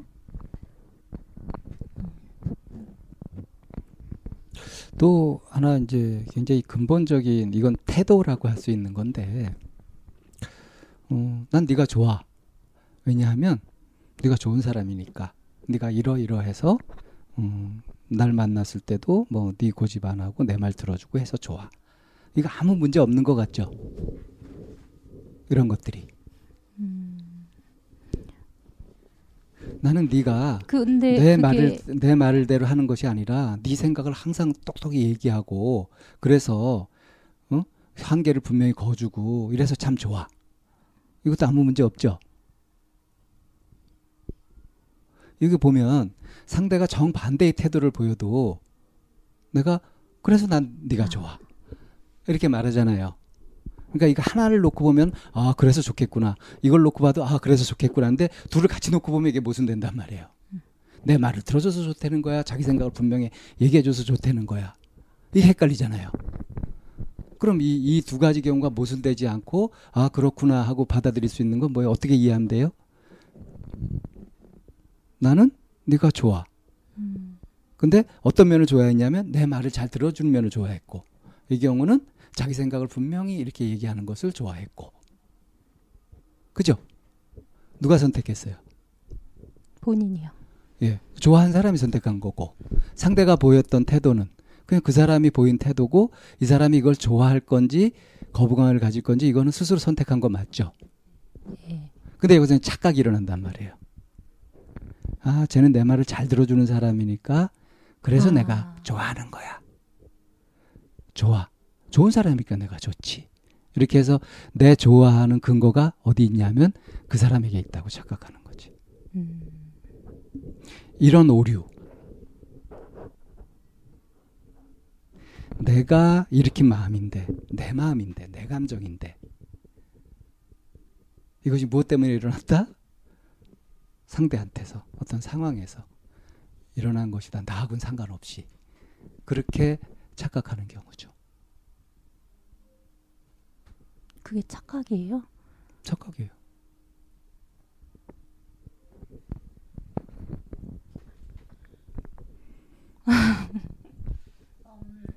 그런 착각을 하기 때문에 이 사람에게서 다른 면이 보일 때 이제 혼란스럽고 갈등을 하는 거예요. 언제든지 그래 내가 좋아하든 싫어하든 뭐 계속 만남을 이어가든 끊어가든 그것은 내 마음이다 이게 분명하면 이렇게 착각을 안 하고 딱 정신을 차리고 있으면 응 그래 이렇게 대할 때는 어 그래서 그래서 좋아하고 유지하고 아, 이걸 딱 다른 모습이 보일 때는 어 너 변했어 나는 이게 좋았는데 이렇게 했으니까 나 너하고 관계 끊을래 이 아무 문제가 없단 말이에요. 근데 지금 어떤 착각을 하고 있냐면 이 사람이 처음에 나한테 해준 걸 봐가지고 틀림없이 좋은 사람이야. 그러니까 내가 관계를 끊으면 안 되는 사람이야. 근데 관계를 끊고 싶은 모습들이 자꾸 보여. 그럼 어때요? 이 사람은 내가 관계를 끊어서는 안 될 사람인데 내가 지금 관계를 끊으려고 하니까 이거 잘못된 거 아니야? 이렇게 되는 거지. 헷갈리고 있잖아요. 좋아하거나 싫어하거나 하는 것은 지금 내가 그렇게 판단하고 있으면서 아, 이제 그것이. 상대에게 그게 있다고 착각을 하는 거라고. 이 근본적인 착각이거든요. 아, 그러니까 착한 사람이어서 좋은 게 아니라 내가 조, 좋아하는 사람이 어이, 맞나요? 그 너의 착한 모습이 좋다는 거죠. 어, 음, 아무튼 착하다라고 판단하기 때문에 좋다 이거는 잘못된 것 같다라는 생각이 지금 들었어요. 그러니까 착하니까 내가 좋아한다. 내가 네, 좋아하는 이 근거가 착하기 때문이다. 이게 착각이라는 거예요. 아, 어떤 이유에서든지 나는 음. 그렇게 학습이 돼 있는 거야 지금. 음, 자, 착해 모습 보이는 모습을 보면 내가 음. 좋아하게끔 그렇게 아, 학습이 맞아요. 돼 버렸어. 맞아요. 그래가지고 내가 좋은 마음이 일어났는데 어, 그건 제가 착하기 때문이지 이렇게 아. 하는 거라고. 어, 그 착한 모습 볼 때 경계심이 생기지 않아? 아니 저저 지금 굉장히 깨달았어요. 저 정말 착하다라고 스스로 판단한 사람을 좋아하는 게 맞는 게 대부분의 경우에 그 사람이 내가 생각하지 아, 했던 좋지 못한 모습을 아무튼 보이면은 그 사람에 대한 그 호감이 굉장히 떨어졌어요. 어. 그러네요. 저는 지금 쭉 얘기 들으면 생각한 게 제가 어떤 뭔가 이렇게 재능이나 기능 이런 거에 팍 꽂히는 거는 아니, 그렇게 꽂히면서 사람에게 잘 안 꽂혔던 건 사람에 대해서 경계심이 되게 좀 있었던 것 같아요. 근데 얘기를 들으면서 어떻게 경계심 없이 그런 면들을 보고 확 마음이 갈 수 있을까라는 약간 의아함이 그 타임머신은 왜 사람한테 경계를 했어요? 글쎄요. 어릴 때부터 경험했잖아. 아, 엄마도 네. 날 버리고 가고 아, 막 엄- 어린아이가 아, 엄- 감당하기 힘든 선택을 해야 되고 엄마보다는 그냥 아빠 주위 사람들이 사업이 망하니까 돌아서는 걸 보면서 그런 것들 네, 보면서 사람들이 경계심이 이면 추악하면 네, 네. 계산하는 거 네, 이런 것들을 보면서 네. 야 사람 믿을 게 못돼 이렇게 본 거 아니에요. 네 맞아요. 그래서 처음부터 100점 주는 일이 없는 것 같아요. 음, 그렇지.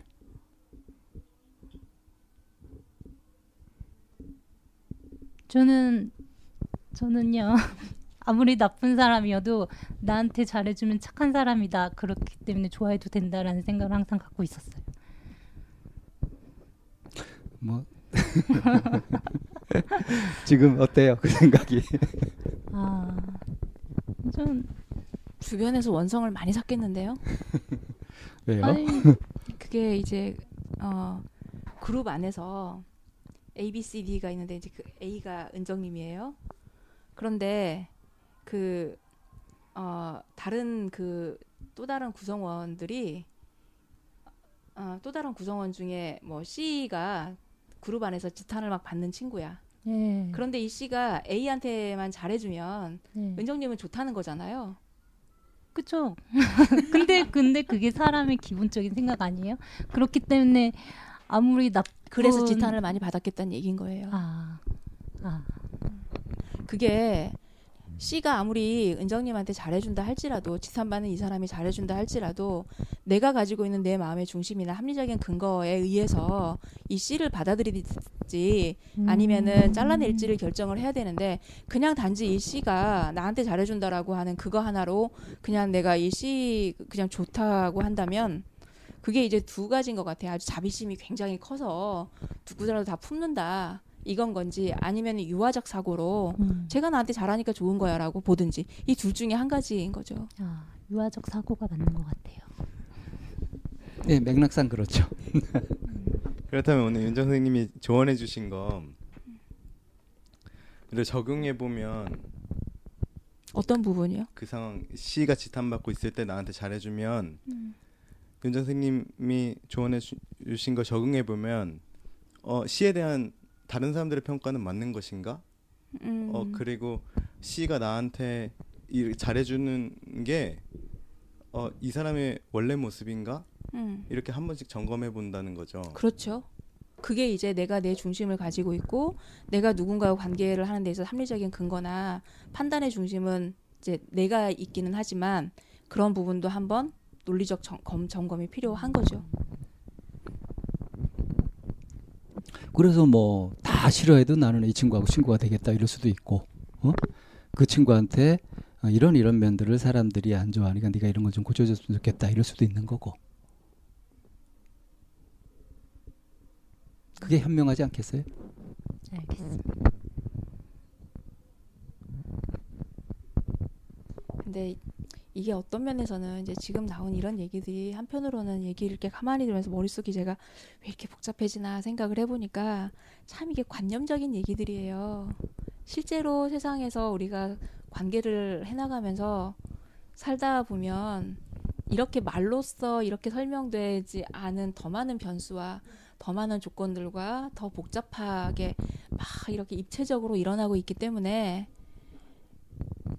참 어려워요. 그리고 이게 이렇게 말로 요것만으로 된다면 그냥 우리는 혼자 살아야 돼요. 관계 사회적 관계를 떠나서 그냥 음, 혼자 살게 되는 일이. 근데 우리가 함께 살기 때문에 좀 더 고려해야 되는 것들이 좀 많, 많, 많다고 생각이 돼요. 좀. 그러면 제가 처음에 사람을 판단할 때, 아, 이런 사람은 착한 사람이기 때문에 나는 이 사람이 좋고 이 사람과 뭔가 만남을 이어가겠다라고 생각을 했는데, 이제 내 상대방 입장에서는 어떻게 생각이 되냐면, 음, 이제 그, 그, 이렇게 계급장 띄고 얘기를 하면, 네가 뭔데 내가 착한지 안 착한지를 네가 얘기해? 아, 옆에서 계속 그 생각했어요. 아 나 안 착한데. 아, 아, 우리 너무 오래 친구로 지내는데 나 너무 안 착한데라는 생각 그- 계속 했어요. 그게 제가 계속 궁금했어요. 아, 그 음, 은정님이 타임머신님을 볼 때 처음에 좋은 사람이라고 생각했을 거예요. 근데 타임머신님이 분명 다 좋은 모습만 보여준 건 아닐 거란 말이죠. 그때 타, 타임, 타임머신님이 나쁜 사람이 되었는가? 아, 근데 그 좋지 못한 모습도 사람마다 받아들일 수 있는 부분이 있고 그 선이 있잖아요. 한 번도 그 선을 넘었다고 느꼈던 적이 없던 거죠. 그리고 또 어, 타임머신님 같은 경우는 굉장히 좀 개인주의적인 면도 있어서 아니면 좀 아무튼 뭔가 강요하는 그런 건 없었어요. 근데 이제 만나다 보면은 내가 하기 싫은 일도 자꾸 강요하고 그런 경우가 있으니까 이제 그런 게 피곤했다 였던 거죠. 그 강요하는 사람은 왜 강요를 하죠? 강요를 좀 해보시는 분들이 좀 얘기해 주면 좋을 것 같은데. 강요라고 생각 안. 하니까요. 저는 강요라고 생각하면서 하기도 하는 것 같아요. 어떤 경우에 그렇게 해요? 음. 하셨대요. 아 아니 아, 이, 이 예, 친구한테 아, 아니라 은정님한테 한게 요새 아니고. 근래에는 신랑한테 음. 정치적인 거 뭔가 이렇게 너가 잘못 알고 있어. 그건 잘못된 생각이야라고 약간 어떻게 보면 내가 알고 있는 게 다 답이야라고 생각하는 그런 순간에 강요가 나오는 것 같아요. 음. 이게 강요예요, 주장이에요. 어 그런가? 아니 그 너가 생각하는 게 틀렸어. 그걸 믿으면 안 돼. 바꿔. 내가 얘기한 걸네 생각을 바꿔 하면은 네. 강요인 거고요. 강요죠. 음. 네. 내가 보기에 네 생각이 틀렸어까지는 주장이죠. 강요는 상대가 나한테 뭔가를 생각을 바꾸는 행동을 어떻게 바꾸도록 요구하는 거죠. 네. 내 의사와 상관없이. 그렇죠. 근데 그런- 우리 생활 속에 그 강요가 굉장히 많이 들어와 있어요. 그죠. 예를 들- 들어서 음, 어, 내일 나랑 같이 어벤져스 영화 보러 갈래? 아, 네가 부담스러우면은 안 가도 거, 안 가도 돼. 어때요? 가, 권유? 음, 관계에 따라서 좀 다르겠죠. 만약에 거절할 수 없는 관계 음. 그뭐 근데 그 이거 그냥 뭐 관계를 떠나서 이 wording 자체로 보면 wording 음. 자체는 이 wording 자체로. 보면 네. 선택을 주는 게 아니라 이것도 굉장히 교만한 거예요. 음. 네가 뭔데 내가 거절할 것까지 네가 허락을 해야. 음. 그럼 뭐라 그래야 돼요 요청할 때? 그 뒤에 말? 필요 없죠. 어, 그냥 어. 어. 때 그냥 그럼 음. 물어보면 되지. 아. 뒤에 말은 교만이지. 근데 음. 그 사람은 그 말 그렇게 말하는 거가 그러니까 음. 네가 부담스러우면 거절해도 돼가 굉장히 예의 바른 표현이라고 생각을 어, 저 그래요. 예, 한단 말이야. 네. 근데 네가 거절할 수 있도록 내가 허락해 줄게가 되는 아. 거야. 이 말 밑에 깔려 있는 게. 그러니까 어. 이게 우리가 굉장히 언어에 대해서 그냥 둔감하게 음. 지나가니까 그냥 지- 지나가는 거지. 그러니까 그게 상대한테 안 해도 될 안내를 하는 거는 상대를 그만큼 어리게 보거나 미숙하게 보는 거죠. 음, 네. 그러니까 교만인 거고요. 사실은 굉장히 결례를 하는 거예요. 그런 네. 부분들이 알게 모르게. 흔히 일어나는 흔히 음. 일어나는 거예요. 보통 말하는 사람도 그 말을 듣는 사람도 인지를 못하는 경우가 네. 많은 것 같아요. 네. 과잉 친절. 네. 네. 근데 저 궁금한 게 주장과 아까 뭐라고 하셨죠? 강요. 강요. 주장이 계속되면 그것도 강요 아닌가요? 바꾸라는 메시지가 포함되면 그렇겠죠. 아, 주장은 혼자 하는 게 아니라 대상이 있을 때잖아요. 네. 그래서 그거는 이제 그 관계 속에서 일어나는 역동을 봐야 되는 거예요. 내가 주장을 했는데 상대가 그걸 강요라고 느끼면 어떤 부분에서 강요라고 느꼈는지에 대해서 얘기를 해나가면 되는 거고 아, 주장을 해서 상대방이 그거에 대해서 아 네 주장이 그럴 법한데라고 해서 그 부분에서 불편함이 일어나지 않으면 서로가 각자 자기 주장을 했던 거고 근데 주장만 했는데도 나 혼자 저건 강요하라고 생각한 거는 제 문제네요. 그러니까 누군가 어떤 얘기를 하고 그러면 그것을 무조건 다 네. 들어줘야 된다고 네, 네, 네. 그렇게 조건화가 학습이 되어 있으면 아, 그냥 단순히 주장하는 것도 아. 나와 관련되면 그게 나한테 이렇게 하라고 요구하는 걸로 강요로 듣게 되죠.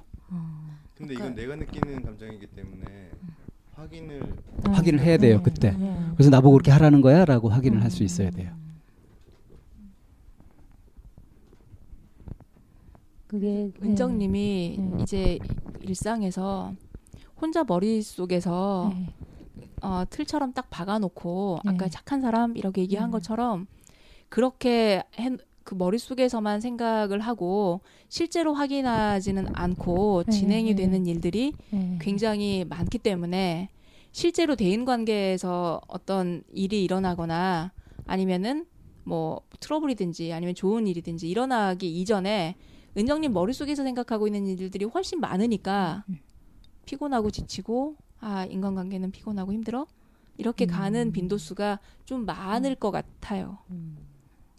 이쪽 이제 얘기된 가운데서 밝혀진 그러니까 은정님을 피곤하게 만드는 대인관계에 이렇게 질리게 만드는 그 요소들이 우선 자기 자신의 판단이 자신이 없는 부분 그래서 얘기할 수 없는 부분이 있고요. 그리고 뭘 듣게 되면 내가 그걸 다 따라야 된다고 그렇게 나도 모르게 세뇌되어 있는 그- 그런 부분. 이런 것이 자기를 좀, 좀 힘들게 만들어서 결국은 내가 선택하고 내 마음대로 할 수 있다는 것을 그거를 아예 생각도 못하게 만드는 거죠. 네. 그래서 자신을 힘들게 만드는 거죠. 네. 네. 그럼 이제 어떻게 하면 될까요? 이제 제 스스로 생각하고 선택하면 되죠. 어, 자꾸 이렇게 객관화해 보는 거. 네. 그걸 좀 해보시면 좋을 것 아. 같아요. 어. 그럴 때 타임머신님이 아주 좋은 의논 상대가 될 수 있지 않을까? 그렇죠.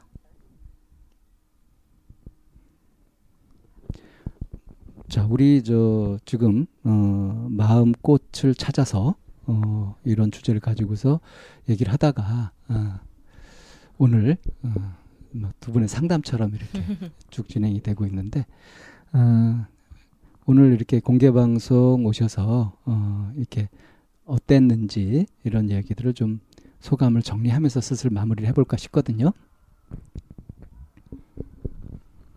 우리가 소감 정리할 때는 보통 그 발언 수가 제일 적었던 사람부터 하는 편이라 어, 짜자님부터 좀 소감을.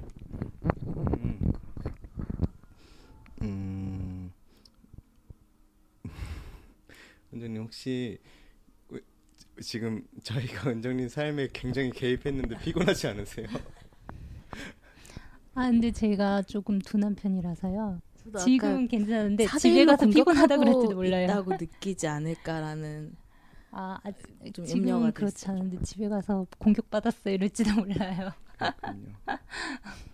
피곤해하지 않으실 것 같아가지고 아, 네네네. 아, 그 판단의 근거는 뭐예요? 아 저는 사실 얘기 들으면서 2부까지 계속 이건 뭐지 저건 뭐지 하면서 계속 무거워졌다가 마지막에 좀 이렇게 정리되고 버릴 건 버리고 하면서 기- 되게 명확해지고 가벼워졌거든요. 만약에 그리고 은정님도 이렇게 얘기 들으면서 아아 하면서 깨닫고 정리되는 부분이 있을 것 같아서 그래서 피곤하지 않지 않으실까 하고 생각했어요. 그런 모습을 또 보이기도 하셨죠. 음. 음, 제가 스스로를 정말 제대로 안 보고 있는 것 같아요. 제가 지금 말씀하시면서 생각을 해보니까 제 스스로 생각할 수 있게 충분히 시간을 주시면서 대화를 했던 거고, 어, 그렇기 때문에 아 그렇게 피곤하다고 느끼지 않았던 거죠. 가, 그냥 정말 강요라고 스스로 느끼지 않았기 때문에 아 오늘은 괜찮을 거보다 나중에 집에 가서 혹시라도 그런 생각이 안 들겠구나 이런 생각이 다시 들었어요. 음. 제 어떤 상황에서 그런 느낌을 받는지, 그러니까 불쾌한 기분을 느끼는지를 항상 생각하지 않고 그냥 되게 가볍게 넘어가다 보니까 제 스스로를 잘 알지 못하게 된 것 같아요. 음, 앞으로는 살펴보셔야죠. 살펴봐야죠. 네. 그래서 바로 그 순간에 바꿀 수 있는 건 바꿔야 아, 예. 쓸데없이 그 짐을 오래 지고 가지 않겠죠. 그 소감 얘기를 좀 해보라니까 할 거예요. 한 거예요? 할 아직 거예요. 안한 거죠. 예. 그 제가 새 직장을 갖게 되면서 불안하게 느끼고 있는 것이 딱 하나 있어요. 뭐냐면 저는 분명히 일하면서 실수도 많이 하고 못하는 부분도 있을 텐데 그 아 너는 안 되겠다 하고 상, 제 상사가 저를 포기하거나 눈밖에 나버리면 어떡하지 하는 불안이거든요. 그래서 은정님이 아까 계속해서 저 사람 착한 사람, 착한 사람이라서 좋아, 나쁜 사람 막 이렇게 딱 나눠버리는 게 계속 마음에 걸렸어요. 내가 저 나쁜 사람 범죄에 들어가 버리면 어떡하지? 막 이런 생각이 계속 든 거죠. 그래서 저 오늘 들으면서 이제 저는 착한 사람, 나쁜 사람 나누지 말아야겠다, 객관적으로 봐야겠다 하고 생각은 했는데 이제 다른 사람이 혹시 그러면 나는 어떻게 하지를 좀 생각해 보려고요. 그러면 그 제가 얼마 전에 보니까 불안과 두려움이 좀 다르다 그러더라고요. 불안은 몰라서 몰라서 느끼는 감정인 거고 두려움은 알지만 내가 처리할 수 없어서 느끼는 감정이라고. 이 불안을 좀 두려움으로 바꿔 보려고요. 이게 제 오늘 소감이에요. 겪어봐야 되는 거죠. 네. 겪, 좀 겪기 대- 전에 느끼는 게 불안인 거고. 대안을 그래도 생각하고 있으면 좀 좀 괜찮지 않을까? 네, 이런 생각을 좀 했어요. 다른 사람이 이렇게 찍어놓고 자기 고정관념으로 나를 그렇게 보게 되는 거는 내가 상관할 일이 아니에요. 그래서 구체적으로 나한테 어떤 불이익이 오- 오거나 이럴 때는 내가 정당하게 주장하면 되는 거고 굳이 내가 왜 남의 말에 남의 마음에 드는 삶을 살아야 돼? 내가 내 마음에 들기도 바쁜데, 네. 그죠? 네, 그 그게 이제 상사가 되면 제가 아 시, 신경 끄고 살다가 부당한 부분은 얘기하고 정 안 되면 부서를 바꿔달라고 하고 뭐 그런 게 보통 대안이 되겠죠. 아, 아직 정하진 않았지만 그래서 상사가 적폐면은 몰아낸 되고. 아, 저는 아까 처음에 이제 은정님이 사람들이 뭔가 요청했을 때 어떻게 하냐고 했을 때 할 수 있는 건 한다라고 하는 말이 어떻게 보면 뭐 선생님 말씀하신 것처럼 뭐 학습되어진 책임감 이런 걸 수 있지만 저는 그 말딱든 순간에 머리 한 대 딱 맞은 것 같았어요. 되게 선하다라는 느낌이었거든요. 제가 은정한테 쭉 갖고 있었던 처음부터 쭉 갖고 있었던 느낌은 일관되게 선하다라는 그러니까 선하다는 느낌을 갖게 네, 되죠. 에너지가 굉장히 크다고 생각하고 저는 누군가 저한테 뭘 요청하면 내가 그걸 왜 해? 약간 이런 게 먼저 나오는 사람이라서 제가 할 수 있든 없든. 저도 할 수 있으면 해요. 아, 그런데. 여기서의 함정은 내가 할 수 있는 능력이 어딘지 저도 몰라요. 아, 음. 그래서 되게 피곤해지는 경우가 많아요. 아무튼 그래서 일단은 그렇게 좋은 사람을 찾아 헤매지만 사실은 본인이 가장 좋은 사람이라는 거 저도 제가 아는 중에는 그걸 알았으면 좋겠고 이 이야기가 부담스럽게 들리는지 기분 좋게 들리는지 그게 궁금하네. 아 저요? 어 그냥 전혀 아무 생각 없는데요. 당신이 착한 내 친구가 착한 사람을 찾아다니고 네. 그러지만 네. 사실은 자기가 굉장히 착한 사람이다. 아, 그럼 그 얘기는 좋은 뭐? 사람이다. 아, 응, 좋은 사람이다. 응. 뭐 제가 생각해도 어느 정도 좋은 사람이긴 한데 한편으로는 이제 되게 사람들한테 이용당하기 쉬운 사람이라고도 많이 생각을 하거든요. 좋은 사람으로 사는 게 피곤하긴 해요. 그쵸. 저한테 보여줬던 그 단호하면을 다른 사람한테도 거리낌 없이 드러냈으면 좋겠어. 이게 물론 저한테 보여줄까 되게 시간이 오래 걸렸지만 이 정도 해도 우리 관계가 깨지지 않는다는 믿음이 있으니까 할 수 있었던 거잖아요. 그러니까 다른 사람한테도 아 물론 믿음 믿음이 너무 커서 지금 문제였던 거긴 한데 일단 시작을 할 때는 약간 경계심을 가졌으면 좋겠고 그러니까 100점 100점 주지 말고 한 7, 80점부터 시작을 했으면 좋겠고 그 단계를 한 5점 단위 이상 이동하지 못하게 어떤 일이 생겼을 때 갑자기 마이너스 100 이렇게 하지 말고 그랬으면 좋겠고 음. 어, 좀 이렇게 만약에 no 했을 때 거기서 끊어지는 관계를 굳이 내가 이어가려고 노력할 필요가 있을까? 그러니까 no 하고 싶을 땐 no 했으면 생각. 그게 이제 친구 은정님한테 이제 해주고 싶은 말이었고 네. 음, 자신의 참여 소감. 저요 뭔가 저도 뭔가 할 얘기 있었던 것 같은데 다 한 것 같고요. 전에 댓글 남겼었는데 저 사실 요새 마음이 편해서 크게 사실 그 시어머니께서 가지고 계셨던 마지막 칼자루가 결혼식이었어요. 근데 그걸 이제 애 낳고 애가 다섯 살이 되도록 결혼식 안 한 거에 대해서 끝까지 거부하고 싶어 하셨는데 제가 아, 딱 바꿔 생각하니까 아 저게 마지막 칼자루셨구나. 마지막으로 본인 뜻대로 하실 수 있는 거.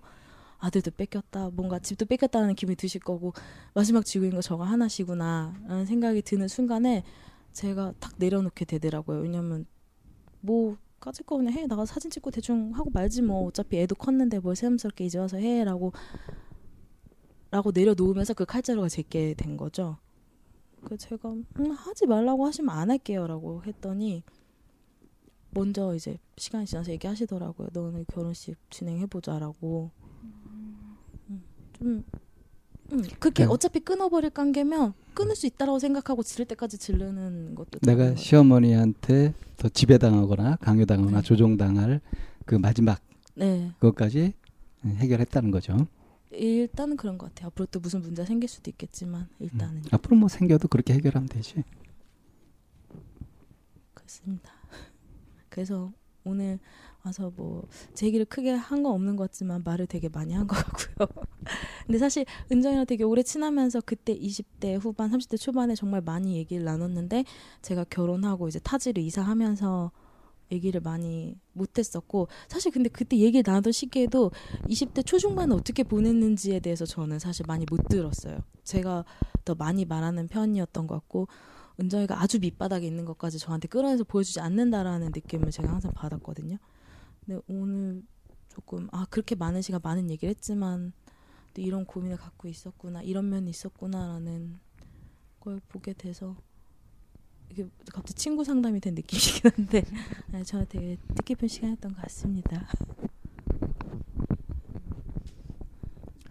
어, 그 요청이 들어오면은 수용하게 되는 게 학습됐다고 하셨잖아요. 생각해 보니까 전 항상 어릴 때부터 착한 딸, 착한 학생, 착한 직장인으로 살다 보니까 그게 모든 관계에서 그렇게 돼버린 것 같아요. 정말 그 이제는 조금 더 생각을 하면서 인지를 하면서 해야 될 것 같고 정말 평소에는 바쁘다는 핑계로 뭔가 이런 힘든 일이 있으면 자꾸 회피를 하게 되는 것 같아요. 좀 회피를 하면 안 되겠고 좀 스스로 음, 인지를 하면서 좀 생각하고 돌아볼 필요가 있을 것 같아요. 음, 사실은 뭐 자신의 삶이 아주 불행하다거나 힘들다거나 뭐 그렇게 느낀 건 아니잖아요. 그죠. 보통 나 정도는 힘든 거 아니야? 네, 이렇게 회피하고 그냥 지극히 평범하게 사신 거잖아요. 굳이 회피 회피했다고도 할 필요 없고 생각 안 하고 싶은 거 안 하고 사는데 뭐 그게 뭐 어때서? 근데 이제 정작 문제는 정말 내가 원하고 있는 그런 삶을 스스로 살아가고 있는가? 큰 좌절 속에서 진짜 이렇게 도전을 못 하면서 그렇게 겁내면서 그러고 있지는 않은가? 이럴 때 이제 좀 용기가 필요한 거고 그래서 내 삶도 한번 바꿔보고 싶다 이런 마음이 들면 또 새로운 시도를 해보는 거죠. 자 오늘 그 음, 전체적으로 어, 마음꽃 찾기 이렇게 해가지고 뭐 더 많은 분들이 오셔서 더 다양한 얘기가 되었으면 좋았겠지만 어, 이렇게 세 분 오셔가지고 말씀을 나눴고요. 이 쌤 전체적으로 어, 정리 좀 해주시죠. 네.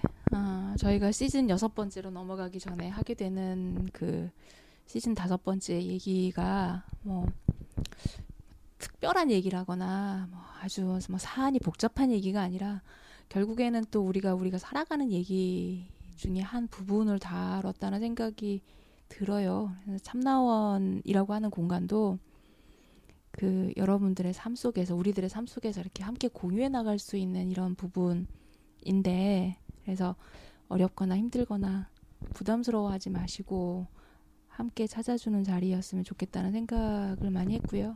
음, 우리가 결국엔 또 꽃 피우려면 음, 거절도 잘해야지만 내 꽃을 지킬 수 있나 봐요. 어. 네. 음, 타임님 하고 싶은 네. 말씀이 이게 아무래도 목소리가 나가고 기록이 네. 남으니까 부담스러워 하시는 것 같은데 음. 저도 처음에 그래서 계속 메일만 몇 번을 보내다가 하다 하다가 왔었던 건데 어 사실 제가 몇 번 듣다가 어떤 상담에 어 이거 내가 아는 언니 목소리 같은데라고 확신을 했던 적이 있어요. 근데 듣다 보니까 다른 사람이더라고요. 그 사실은 세상은 내 생각보다 나를 많이 보고 있지 않으니까 목소리만으로 구분해낼 수 없을 수도 있고 뭐 사실 계속 이렇게 마음 공부하다 보면 드는 생각이 내가 이렇게 살아온 걸 남들이 아는 게 뭐 어때라는 생각이 들 때가 있거든요. 그러면 좀 뭐 사실 실명으로 얘기해도 크게 상관없고 이런 마음도 좀 생겨서 그러니까 부담 갖지 않고 오시면 좋을 것 같아요. 처음엔 막, 오, 마이크 막 이러고, 어, 녹음만 해, 막 이런 느낌이 있었는데, 사실 하다 보면 진짜 아무, 하나도 신경 안 쓰이고 아무 생각 안 되거든요. 네. 많이 컸네. 아, 아까 친구가 처음에 제 이름 얘기했을 때 막, 어, 편집해주세요. 막 이러지 않았잖아요. 사실 뭐, 그냥, 그렇죠. 사실은 보면 그대로 드러나도 음. 부끄러워할 일이 아무것도 없잖아. 네. 네. 음. 타임님이 이제 마지막에 또 거들어 주신 모두에게 희망을 주는 음, 최근에 타임님 덕분에 네. 우리 저 구독자 수도 많이 늘고 오세요. 됐었다는 거. 어, 네, 그 최근에 제가 단갈이라고 하는 인도 영화를 봤어요. 네, 그 단갈이라는 뜻이 그 인도 말로 레슬링이라고 하는 그런 뜻인데 인도 안에서 그 여자 레슬링 선수가 이렇게 커나가는 그런 과정을 그린 얘기거든요. 근데 거기서 아버지가 굉장히 그 멋있는 말을 하는데 무슨 얘기를 하냐면 어, 메달을 앞두고 있을 때 은메 네가 은메달을 따면 모든 사람의 기억에 남겠지만 금메달을 따면 모두에게 꿈과 희망을 주게 될 것이다. 뭐 이런 얘기를 남기는 거를 보면서 어 되게 멋있는 말이고 그 강요 아닌가요? 어, 그러니까 어, 제 가슴에 별처럼 와서 박혀왔어요. 그래서 어쩌면 저희 참나원도 은메달이 아니라 많은 사람에게 금메달이고 싶은 제 마음의 욕심입니다. 아, 네. 시즌 여섯 번째 기대해 주시고요. 오늘 시즌 다섯 번째의 마지막 공개 방송에 참여해 주신 분들께 감사드리고 그리고 들어주신 모든 분들께 감사드리고요. 수고하셨습니다. 수고하셨습니다. 고맙습니다. 고맙습니다. 네, 오늘 공개 방송 마치고 상담 후 재해석 시작합니다. 음. 아, 리얼하게. 아, 음. 사실은 이제 어제 공개 방송 마치고 하루 지나서 이건 녹음을 하죠. 기억을 이제 다시 추스려 가지고 아, 재해석을 해갈 건데요. 마지막까지 좀 마음을 졸였던 게 어, 참가 인원이 너무 안 보여가지고요. 극적으로 하루 전에 두 분이 신청하셔서 네네. 짜자님들 오시고 해서 이제 세 분 모시고 음. 어, 이제 일당백해서 300명이라고 어, 뻥을 치면서 시작을 했죠. 네, 짜자님의 취업하셨다는 그 반가운 소식도 반가운 있었고요. 소식과 네. 어, 어떠셨나요? 그 저기 어, 다섯 번째 시즌에 이제 마지막 공개 방송이 됐잖아요. 음, 네. 그러니까 마지막이라고 하는 이제 이- 그렇게 하면 항상 마지막이라고 하는 단어가 뭔가 좀 정리를 해야 될 거 완결판을 음. 만들어야 될 것 같은 그런 그 단어가 압박감이 좀 주는 있죠? 의미가 좀 있잖아요. 근데 예. 음, 그냥 하다 보니 그냥 늘상 해온 것처럼 그리고 또 이 자리에서 뭔가 할 것 같은 음, 음, 뭐 마지막이라고 별다른 의미를 부여하지 않고 그냥 진행이 됐던 음, 공개 방송이라고 생각해요. 뭐든 좀 그런 것 같아요. 막상 하기 전에 이럴까 저럴까 하면서 막상 막연하고 막막하고 그런 것이 많이 있는데 막상 진행되다 보면 또 나름대로 그때그때 할 것들이 있고 좀 알차게 채워지는 것 같다 하는 그런 느낌이 들어요. 네. 근데 우리가 이제 시즌 다섯 번째 시즌을 마무리하고 이제 여섯 번째 시즌으로 넘어가는데 이 이번 공개 방송에서 과감하게 결단을 내린 것도 있었죠. 아, 네. 저희가 음, 공개 방송 참가비를 늘 받았었는데 이제 참가비를 과감하게 없애는 걸로 사실 참가비의 역사를 생각해 보니까 저희가 그동안 참가비를 이제 공개 방송하는 장소를 이제 빌려서 이렇게 하다 보니까 비용이 발생했고 그래서 예상 참가자들 곱하기 n 해가지고 얼마 해서 그걸 좀 맞추려고 했었던 거고 어 이제 맞아 왔었던 건데 좀 변화가 생기면서 저희 연구소에서 이제 공개 방송을 하게 됐고요. 그러면서 이제 꼭 참가비가 꼭 있어야 되냐 하는 어 그러니까 이런 이제 의문도 어 있었고요. 그게 일부긴 했지만 꼭 그것이 아니라 아 그래 이거 뭐 참가비를 아예 없애는 것도 괜찮겠다 해가지고 저희 또 참나원의 성격을 분명히 하는 의미에서도 그런 것 같기도 하고 해서 철저하게 앞으로도 이제 참나원은 공공재로서 성격을 좀 지켜가려고 하는 이제 그런 의지도 좀 담겨 있다고 할까요? 그래서 참가비를 과감하게 없앴습니다. 갑자기 말이 없어진 이쌤 어, 뭔가 충격을 받으셨나요? 음, 아니요. 뭐 충격 충격이라기 충격 충격은 아니고요. 어, 저희가 그동안 그 이제 다섯 번째 시즌을 쭉 진행하면서 다른 때보다도 유난히 사연이 적었다느니 참가자가 없다느니 하면서 엄살도 많이 부리고 앓는 소리를 많이 했던 것 같아요. 그렇지 않나요? 이 쌤은 안 하셨고 저 혼자 많이 했었죠.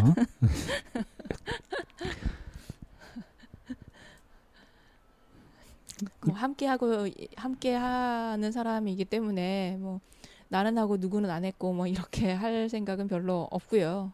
어, 우여곡절 끝에 끌어온 참나원 다섯 번째 시즌 다섯 번째였다고 생각합니다. 개인적으로도 그렇고요. 네, 그래서 그동안 이제 다섯 번의 시즌을 거치면서 어, 있었던 여러 가지 것들을 이제 종합해서 다시 좀 살펴보고 어, 여섯 번째 시즌은 좀 다시 전열을 가다듬고 어, 새롭게 좀 시작해 보려고 하는데요. 그래도 그 공개 방송 진행된 것에 대한 이야기를 좀 나눠봐야 되지 않을까요? 네, 뭐 공개 방송 상담호 재해석이니까 그 얘기가 들어가야 되겠죠. 예, 예. 어, 전체적으로 흐름을 쭉 다시 한번 복귀해 보자면, 어, 역시 이제 1부, 2부, 3부로 이렇게 나눠서 진행이 됐고, 어, 참가자가 이제 단촐 하다 보니까, 어, 워낙 소수 정예로 하다 보니까, 이제 이야기가 좀 집중돼서 된 면도 없지 않아 있었고요. 네, 뭐 이번 참가 아, 그방 어, 공개 방송이? 번째 어, 오늘 이- 그 주제가 마음꽃이었잖아요. 예, 마음꽃. 네. 뭐 봄이기도 하고 그냥 외부적인 꽃만 우리가 꽃이나 어떤 그 화려한 시각적인 부분 말고 과연 내 마음에는 어떤 꽃이 자라고 있을까? 나는 어떤 꽃을 키우려고 해봤을까? 라고 음. 하는 부분에 좀 포커스를 맞춰서 얘기를 이제 시작을 했고요. 그래서 예. 마음꽃이라고 하는 얘기를 딱 들었을 때 연상이 되거나 떠오르거나 하는 게 이제 뭐가 있었냐라는 얘기를 음. 하니까 뭐 이제 그 방향, 음, 마음을 어떻게 써야 하는지에 예. 대한 방향이라고 그렇게 받아들여졌다. 음. 이렇게 얘기하는 사람이 있었고 그리고 이제 또 한 분은 마음꽃을 피우려고 하다 보니 그 방해가 되고 이렇게 좀 걸리적거리는 음. 것들이 이제 많이 생겼었고 어 뭐 인간관계 뭐 이제 이런 얘기가 나와서 결국에는 마음꽃을 피우고 싶은데 음. 그 이 꽃이 뿌리를 내릴 만한 그 토양이 예. 어떤 그 토양 힘이 없어서 그런 건 아닐까요?라고 해서 마음의 토양을 키우는 지력을 키우는 방법에 대한 얘기를 한번 해보자라고 하면서 이제 얘기가 좀 진행이 됐었 고요. 그리고 음. 이제 저 같은 경우는 마음꽃 하면은 향기가 먼저 떠오른다. 예. 아, 라는 이제 그런 얘기를 하면서 전체적으로 얘기가 좀 진행이 시작이 됐다고 저는 보여지거든요. 왜 비유를 할때 네. 꽃을 피웠다 이렇게 하면 뭔가 번성했다, 화려하게 빛났다 네, 이런 의미로 많이 쓰잖아요. 그렇죠. 그러니까 마음꽃 하면은 뭔가 노력을 해가지고 그 결실을 맺는. 그러니까 열매보다도 오히려 꽃 했을 때 그게 화려한 어떤 전성기가 연상되고 그러니까. 네, 그러니까 뭔가 환희에 차든가 기쁘든가 즐겁든가 그런 어떤 정점에 있는 뭐 그런 것들이 연상이 되다 보니까 어, 그런 영광이나 축복 이런 것들을 위해서 이제 구체적으로 어떤 것이 필요할지 하는 것들이 이제 진지하게 논의가 됐었던 거고. 네. 그래서 자신의 삶 속에서 자기가 이제 마음에 어, 괴로움을 겪고 있는 거, 곤란을 겪고 있는 거, 이걸 어떻게 이제 극복하고 꽃을 피울 것인가 이렇게 하면서 어, 주로 이제 은정님 이야기를 중심으로 해가지고 많이 풀어졌죠. 음, 네. 음, 근데 은정님 이야기지만 사실 많이 보편적으로 갖고 있는 어, 사람들이 많이 갖고 있는 문제 아니겠어요? 어려워하는. 네, 많이 어려워하죠. 음, 우리 그 저기 난 참 말을 잘하고 사람들하고 소통을 잘해요. 이렇게 자신 있어 하는 사람 별로 없잖아요. 음, 네. 그죠? 저는 말을 잘 못해요. 조리 있게 잘 못해요 하는 사람이 한 8, 90% 되는 것 같아요. 네. 말을 곧잘 하면서도 그러는 네. 분들이 꽤 많은 것 같고요. 그래서 이 표현하는 걸 굉장히 어려워하고 이제 그러다 보니까 또 사람을 만나 가지고 이것저것 살필 것도 많고 하다 보니까 이제 부담스럽게 되고 이제 그러면서 어 이게 인간관계를 할 때 피곤함을 느끼든가 힘들어하든가 하면서 그것을 이제 꺼리고 회피하고 하는 일들도 많이 볼 수 있는 일이잖아요. 인간관계 참 숙제입니다. 네. 그리고 우리가 마음꽃을 피운다 했을 때 인간관계를 전제로 하지 않고서 꽃을 피운다는 건 좀 찾아보기 좀 힘든 것 같기도 하고요. 아, 아, 네, 그렇죠. 음, 어 그래서 은정님 이야기를 중심으로 해서 이제 풀어 갔는데 어, 뭐 이제 뭐그 다시 돌아보고 싶거나 정리해 보고 싶은 내용이 혹시 없으신가요? 어, 그 분석편이랑 대안편을 왔다 갔다 하면서 네. 어쩌면 그 어, 좀 정리가 안 되는 왔다 네. 갔다 하는 것 같은 예. 그런 의미, 그러니까 그런 부분도 좀 있어서 한번 좀 흐름을 정리하는 거는 필요하다고 음. 생각이 돼요. 예. 우리가 참나원에서 계속 얘기한 것 중에 하나가 어, 내가 보고 있는 게 과연 타당한가? 음. 합리적인가?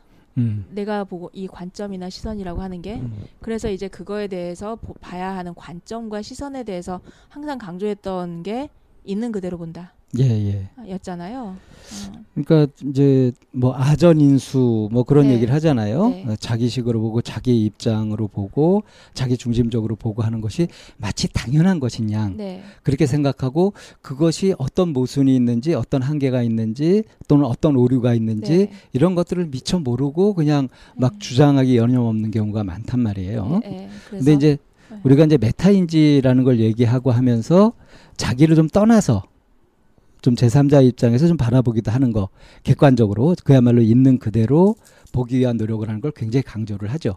네.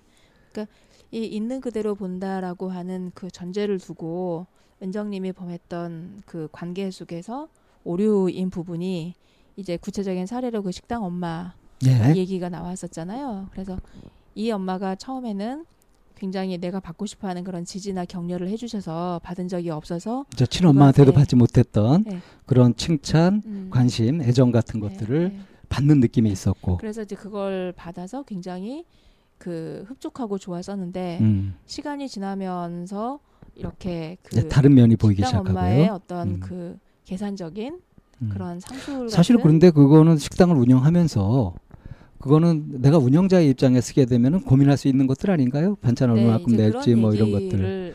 예. 하셔서 어 그 그렇죠. 그거는 은정님이 겪으면서 느낀 부분이니까 음. 내가 원하는 거를 봐 내가 원하는 거가 내가 이렇게 격려하고 지지하고 뭔가 작은 걸 하더라도 잘했다라고 칭찬해주는 음. 이런 걸 기다렸던 부분에서 이렇게 주파수가 맞았던 거고 음.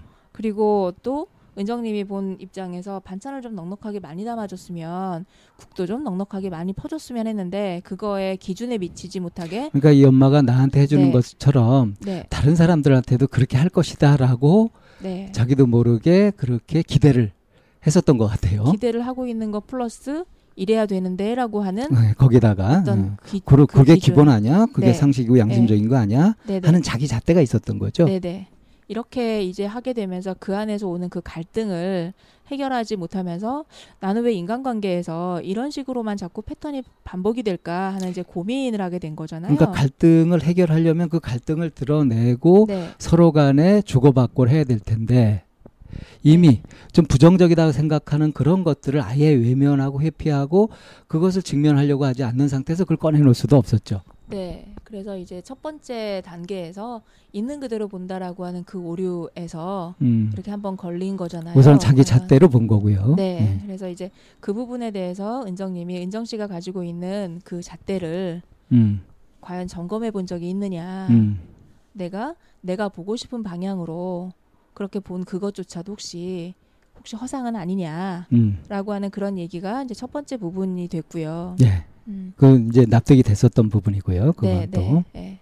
그리고 이제 그 다음에 그러면 이 갈등이 일어나는 이 부분에 대해서 이제 나는 왜 자꾸 도피하고 음. 뭔가 맞닥뜨리려고 하지 않고 하는 방식으로 이렇게 이제 풀어 나가는 걸까? 거기에서 이제 얘기가 되다가 네, 어, 결국은 이제 자기 자신이 한 판단, 자신의 생각 같은 것도 스스로 네. 믿지 못하는 자신이 네, 없는. 네. 그리고 자기 자신한테 계속 얘기하는 것 중에 음, 그 나는 옳지 않아. 그렇죠. 항상 이제 자책을 하고 네. 내 잘못이고 네. 내 책임이고. 네. 내 그렇게 생각이 이제, 틀릴 수 있어. 음. 어.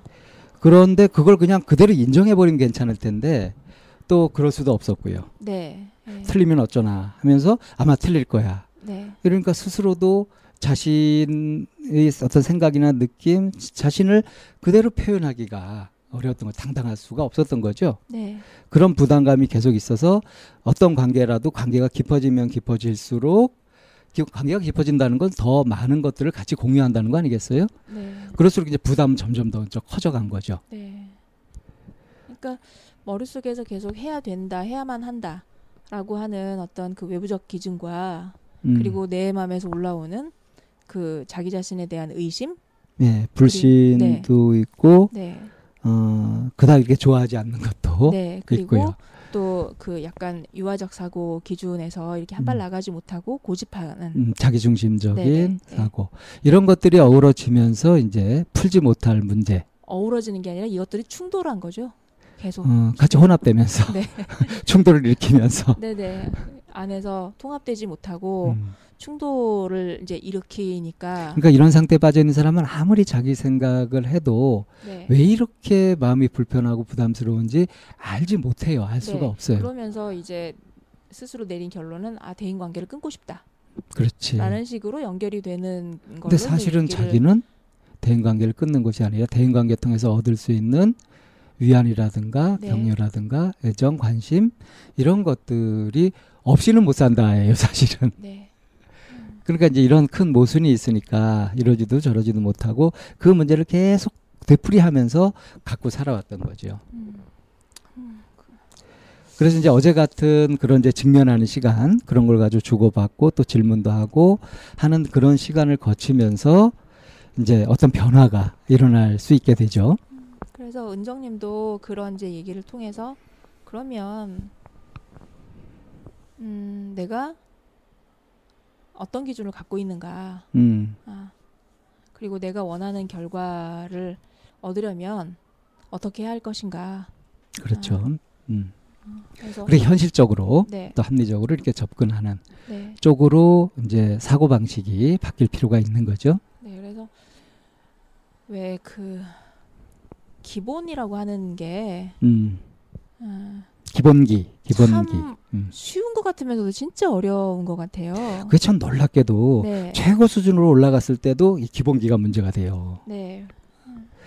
않은 것 같지만. 저도 음. 이제 그 방송 중에서 얘기했지만 그 그 그 얘기 참 아주 간단하면서 기가 막히지 않아요? 같은 노력을 하면서 다른 결과를 기대하는 거는 정신병자다라고 정신병자다. 하는 아인슈타인의 그 말. 음, 음. 그러고 보면 내가 그 나의 어떤 그 틀이나 그 내가 어, 속해 있는 어떤 중거 집단이나 여러 가지 것들은 크게 변화시키려고 하지 않고 내가 음. 하고 있는 행동 패턴은 크게 변화시키지 않으면서 다른 결과를 결과만 바뀌길 바라는 네네. 거. 아왜 그렇게 안 되는 거지? 그게 어리석은 거죠. 네. 그런 일들을 참 많이 범하고 있고요. 음. 그래서 내가 지금 무슨 노력을 하고 있지? 내가 지금 뭘 하고 있지? 하는 게 그러니까 그것은 이제 자기가 원하는 것과 네. 자신의 그러니까 욕구와 자기가 지금 하고 있는 것.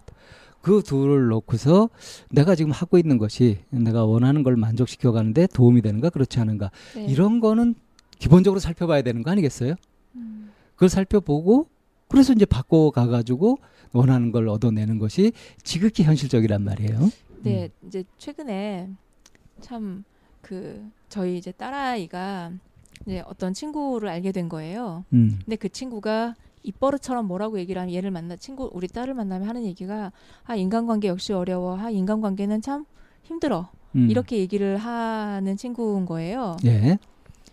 근데 이제 우리 딸이 그 친구를 만나고 들어오면 음. 아왜 걔는 말을 그렇게 하지? 라고 이제 하는 거예요. 그래서 어떻게 음. 말을 하는데 그랬더니 굉장히 평가적이고 음. 분석적인 그런 말투를 많이 쓰는 거예요. 음. 이제 그, 러면서 우리 친구 우리 우리 딸도 그 친구의 그런 말투에 음. 이렇게 그 딱 은정님처럼 음. 가지고 있는 그런 마인드가 있어요. 그러니까 착하게 보여야 되는데 음. 다른 사람들이 나의 이미지를 나쁘게 보면 안 되는데 음. 라고 생각이 자동적으로 이렇게 돌아가는 부분이 사회적 음. 관계 속에서 있기 때문에 음. 그 친구가 평가적으로 말하고 분석적으로 말하, 말하는 그게 맞지 않고 특히 거슬리겠죠. 예, 예, 음. 그런 그- 그래서 감정은 좀 상하는데 표현은 못 하고 들어오니까 음. 이게 불편하고 뻑뻑하고 어렵다라고 하는 거를 이제 음. 저랑 얘기하는 과정에서 이제 알게 된 거예요. 음. 그런데 이 친구가 그 밑에 깔려 있는 말이 아 인간관계는 어려워. 음. 아 인간관계가 제일 힘든 것 같아라고 이제 그 친구가 계속 얘기를 하 하며 하, 하- 했다는 거예요. 음. 그러니 결국에는 이게 그 같은 노력을 하면서 다른 결과를 바라는 음. 이거에 대한 전형적인 모순인 거잖아요. 그러니까 인간관계를 좋게 하려면 사람들이 보통 좋아하는 것들에 네. 맞춰서 자기를 뭔가 해봐야 될거 네, 아니에요. 그러니까 자기가 말하는 그 어투가 분석적이거나 평가적이라고 뭐 하는 생각은 평가하거나 뭐 비난하거나 뭐 그렇게 하는 네. 사람을 좋아할 사람이 없잖아. 네, 네. 음. 그러면서 자기가 인간관계가 어려워 어렵다라고 얘기하는 이 모순인 거다라고 설명을 해주니까 우리 딸아이가 아 정말 그렇네. 음. 네. 그건 이제 친구의 어떤 단점이랄까 고쳐야 될 점을 네. 이제 딸이 알게 됐으니까 네. 그 친구한테 어떤 형태로든 이제 해야죠. 알려주겠죠. 네. 네. 음.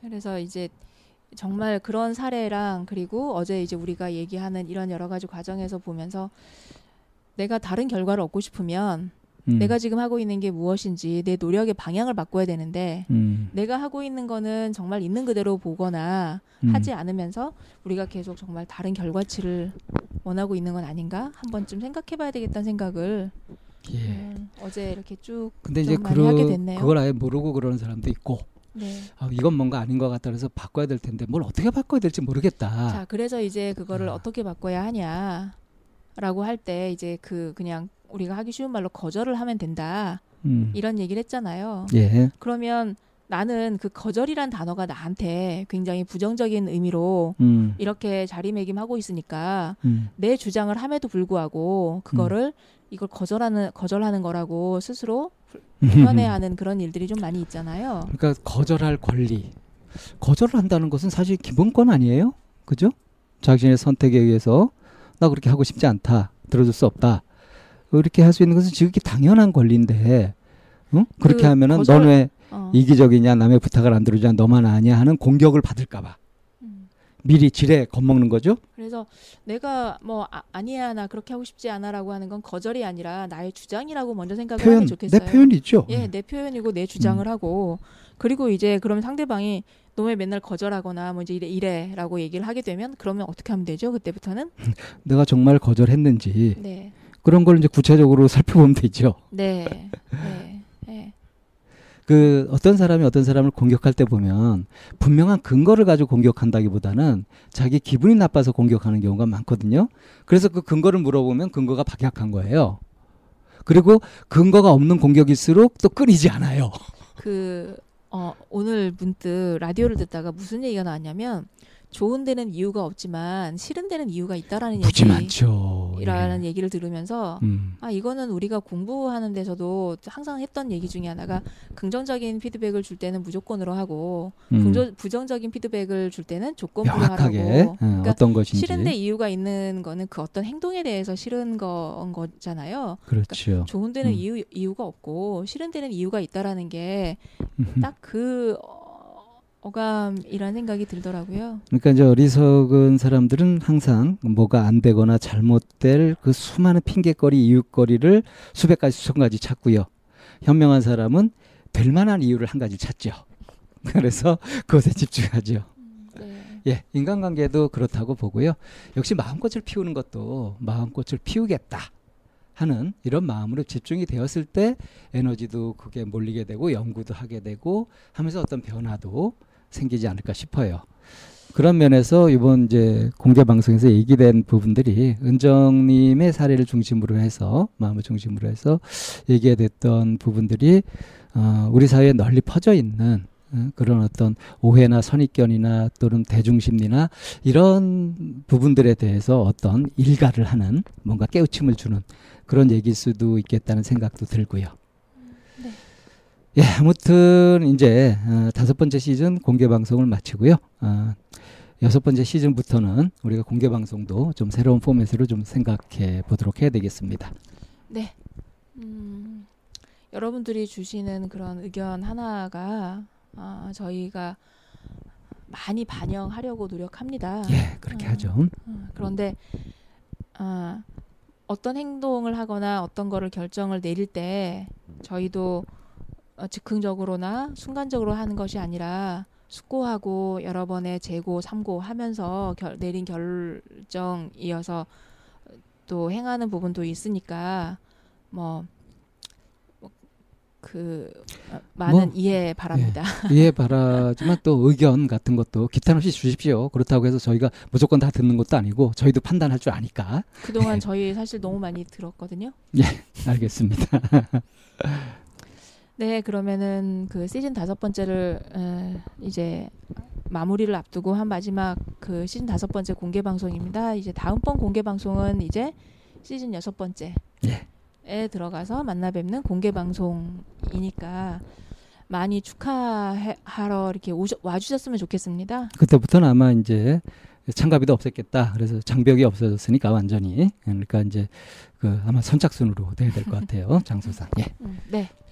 시즌 다섯 번째 공개 방송 음, 상담원지에서 상담부제에서 여기서 정리하겠습니다.